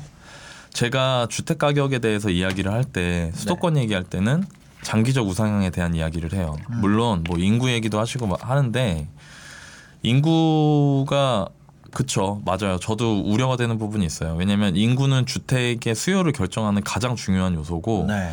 그게 전반적으로 줄어들기 시작하면 음. 어 장기 일본과 같은 장기적 디플레가 나올 수 있어요. 네. 나올 수 있다. 그런데 그거는 당장은 절대 아닐 거예요. 음. 당장 그럴 일이 있기는 힘들어요. 제가 네. 보기에는. 왜냐하면 여전히 주택의 수요인 세대 수 가구 수는 계속해서 늘어나고 있기 때문에 그리고 수도권은 인구도 늘어나고 있습니다. 음. 네. 지금 현재 아직도. 어. 근데 지방은 달라요. 네. 지방은 인구가 줄어드는 곳이 대다수입니다. 소멸하죠. 예. 물론 천안하고 아산 같은 경우에는 인구가 감소하진 않아요. 네. 그리고 여긴 장기적으로 봤을 때도 인구가 크게 감소할 만한 지역은 아닌 것 같아요. 음. 지리적인 위치 때문에. 그래서 내 집 마련을 이곳에서 하시는 거는 유효하다. 음. 다만 이런 생각을 해보셔야 돼요. 여러분들 주변에 여러분들이 부동산에 관심을 가지고 계신 지방 거주자라고 하면 여러분들 주변의 집값이 어떻게 움직였는지를 잘 보세요. 그 중에 장기적으로 우상향했던 거는 새 아파트의 분양가만 그렇습니다. 어. 그러니까 구축 아파트는 어떻게 되냐면 가격이 예를 들어서 저점일 때 9천만 원이었다가 네. 1억 6천까지 올랐다가 음. 이게 빠질 때 1억까지 빠져요. 막. 어. 근데 이 텀이 이 올랐다 내리는 이 텀이 10년이야. 그러니까 10년 동안 내 자산이 제자리요. 제자리야. 근데 내가 사, 실거주하는 사람은 오히려 더 모르잖아요. 그런 거. 네, 네. 그러니까 10년 뒤에 수도권 이런 데는 장기적 우상향으로 이렇게 이렇게 하면서 오- 네. 큰 인플레와 작은 디플레, 큰 인플레, 네. 작은 디플레, 네. 큰 상승, 작은 하락 이런 식으로 네. 올라가는데 지방 거주자들은 반대로 얘기하면 상대적으로 그 격차가 점점 벌어진다는 얘기예요. 어. 그래서 근데 앞으로 이건 더 심해질 거다. 그 사례가 좀 전에 우리 대구의 그 아버님 사례인 거예요. 네. 그런 아파트들은 전저점 밑으로 뚫고 내려갈 수도 있다. 아, 이제는 왜 인구가 주니까. 그러니까 여러분들이 절대 음. 오해하시면 안 되는 거는 인구가 주니까 집값 떨어진다. 이런 거는 진짜 초등학생 같은 생각이에요. 음. 다 달라요 지역마다. 그러겠죠. 여전히 인구가 늘어나는 지역도 있고 인구가 줄어드는 지역도 있고 음. 다 다르거든요. 네. 그러면 그걸 지역별로 나눠서 봐야 될 거 아닙니까? 네. 그리고 제가 항상 얘기하잖아요. 내가 어쩌 어쩌라는 건데 그래서 나는 여기 서- 천안 사는데 나는 어떻게 해야 돼? 음. 네, 네. 나는 대구 사는데 어떻게 해야 돼? 이게 중요하거든요. 네. 천안 같은 경우에는 그래서 이런 작은 도시에 계시는 분들 장기적으로 수요가 쪼그라 인구가 감소하면서 수요가 쪼그라드는 게 우려되시는 분들은 음. 가장 좋은 내 집 마련 방법 실거주 방법은 네. 새 아파트에만 사시는 거예요. 계속. 어. 왜냐 분양가 계속 오르니까. 어. 내가 지금 부- 되게 재밌는 게 천안의 예전 신축 가격이 네. 지금 여기 천안 불당동 신축이 8억이 넘어요. 제일 어. 대장이. 네. 그럼 만약에 이게 10년 정도 지나잖아요. 음. 그럼 10년 뒤에 천안에 또 새 아파트 분양하잖아요. 네. 그럼 걔는 얘보다 더 비싼 가격이 될 거예요. 그러겠죠. 근데 그러는 동안 나머지 이제 오래된 아파트들은 음. 계속 왔다 갔다 제자리로 갈 거예요. 네. 그러니까 제일 좋은 방법은 제가 이 지금 이, 이 우리 이 세대한테 음. 조언해드리고 싶은 건 아파트 공부 꼭 하고 음. 청약 공부 꼭 해서 네. 계속 청약에 관심을 갖고 새 아파트 우리 동네 어디 들어오는데 이런 걸 알고 음. 거기에 청약 넣고 네. 이 이거를 계속해서 해나가시길 바란다. 천안 아산에서 계속 거주하실 거면 네. 그러면서 흔히 얘기하는 새 아파트에 널뛰기를 하는 방식을 어, 활용하시는 게 좋을 것 같고요. 이거는 지방에 거주하시는 많은 분들이 좀 알아두셨으면 좋겠습니다. 네. 알겠습니다. 네. 네. 아, 오늘 여튼 네 분을 상담을 했는데 네 개 다 너무 진짜 상담이 필요한 분들이었던 것 같아요. 예, 그래서 어, 정말 재밌었고 듣기에 재밌었고 아, 이 마지막 분은 진짜 어, 난 이게 너무 안타까워. 이걸 거절했대잖아. 결혼 거절했다고. 그러니까. 응. 아, 난 그거 무슨 너무 착하지. 아, 나는 응. 무슨 멜로 영화 보는 줄 알았어. 응. 진짜. 나 돈 없으니까 나 결혼하지 말자고. 어. 아, 그랬대잖아. 프로포즈 받고. 그 이런 게 웹드라마 만들으려고. 예, 좀. 음. 예. 그러니까 사람 사는 얘기가 드라마지 뭐. 음. 진짜. 이분은 네. 아니 그리고 글에 어 뭔가 좌절이 없어. 예. 감사해 그리고 그리고 자기가 막 어떻게 하면 더 잘할지 막 그런 거에 대해 고민을 하더라고요. 그 제가 이분한테도 사실 뭐, 네. 뭐 집은 이렇고 뭐 하나 더 해드리고 싶은 얘기가 있는데 네. 어그 이분이 그 얘기를 하시더라고요. 내가 nail tip을 스마트 스토어로 팔아보려고 어, 했는데 네네. 잘안 된다. 네, 네. 예. 근데 일단 뭐 방향은 맞게 잡으신 것 같아요. 음. 그런 식으로 내가 할 수 있는 거, 내 단가를 높일 수 있는 경험과 실력을 쌓을 수 있는 영역에서 계속 인풋을 넣어야 되는데 이게 일반적으로 이게 어려운 이유가 뭐냐면 어 대부분 사람들은 한두 번 하고 말아요. 네. 예. 근데. 그 이거를 계속 해야 돼요. 계속 음. 잘될 때까지. 네. 그또 진짜 너무 좋은 우리 어. 교보재 신사임당님. 네. 예. 그리고 저도 투자하면서 처음에 했을 때는 당연히 어설픈 거 사요. 음. 어떻게 처음부터 투자를 잘하겠어요. 그쵸. 근데 그거를 다시 보는 거예요. 내가 뭘 잘못했나. 음. 그리고 이게 있어야 돼. 내 목표가 있어야 돼요. 네. 그러니까 예를 들어서 어 스마트 스토어로 한 달에 뭐 200, 300 만든 사람이 있다. 음. 그럼 그 사람은 어떻게 하는지를 잘 보셔야 돼요. 맞아요. 그리고 내가 저 사람하고 다른 게 뭔지 보셔야 돼요. 음. 그리고 그런 것들을 계속해서 나도 저렇게 해봐야지 하면서 노력하는 거 계속 개선하고 또 해보고 실패하고 다행히 이거는 뭐뭐 인테리어하고 이렇게 해서 창업 실패했을 때 비용이 발생하는 건 아니잖아요. 네. 그러니까 저는 계속해서 시도를 하셨으면 좋겠고 이런 방향을 가져야 된다. 그리고 그거 하려면 책도 보고 강의도 듣고 해야 돼요. 어, 그건 해야 돼. 그거 어쩔 수 없어. 그리고 또 하나 지금은 일단은 아이를 잘 출산하고 네. 아이를 잘 그런 상황이 세팅이 될 때까지 내가 뭔가에 몰입할 수 있는 상황이 세팅이 될 때까지를 그런 환경을 잘 만드셔야 된다. 그래서 저는 하나 좀 어, 제가 좀 이렇게 하셨으면 좋겠다 싶은 게 네. 하루에 두 시간만이라도 만드셨으면 좋겠어요. 음. 몸 추스려지면 네. 엄마한테 부탁을 하셔서 음. 딱두 시간만. 아. 그래서 두 시간 동안 어 장사 공부를 하시든 음. 아니면 제가 아까 말씀드린 뭐 아파트 청약 공부를 하시든 네. 그런 것들을 하셨으면 좋겠고 어 시간 돈이 없는 건 시간으로 메꿀 수 있어요. 음. 예. 돈이 있으면 시간이 짧게 걸릴 수 있어요. 그건 네. 맞아요. 그러니까 예를 들면 내가 돈 많으면 좋은 거 사서 더 많이 더 짧은 시간 안에 수익 낼 수 있고 사업도 더 키울 수 있고 그래요. 실제로. 음. 근데 내가 돈이 없을 때는 내가 기다려야 돼요. 예. 내가 지금 서른이니까 앞으로 10년 뒤에 나도 뭐 부자 돼야지, 돈 벌어야지 이런 생각하고 그렇게 어, 방향 잡고 하셨으면 좋, 좋을 것 같고 한두 번 해보고 잘 안 되네요 이러지 마시고 진짜 될 때까지 열심히 하셨으면 좋겠습니다. 네. 네, 알겠습니다. 오늘도 알찬 아는 선배와 점심시간 함께 하셨나요? 네. 네. 다음 주 목요일 낮 12시에도 저희가 여러분의 점심시간 순삭하러 찾아오겠습니다. 오늘 네. 함께 해주셔서 감사합니다. 행복한 하루 되세요. 감사합니다. 또 만나요. 안녕.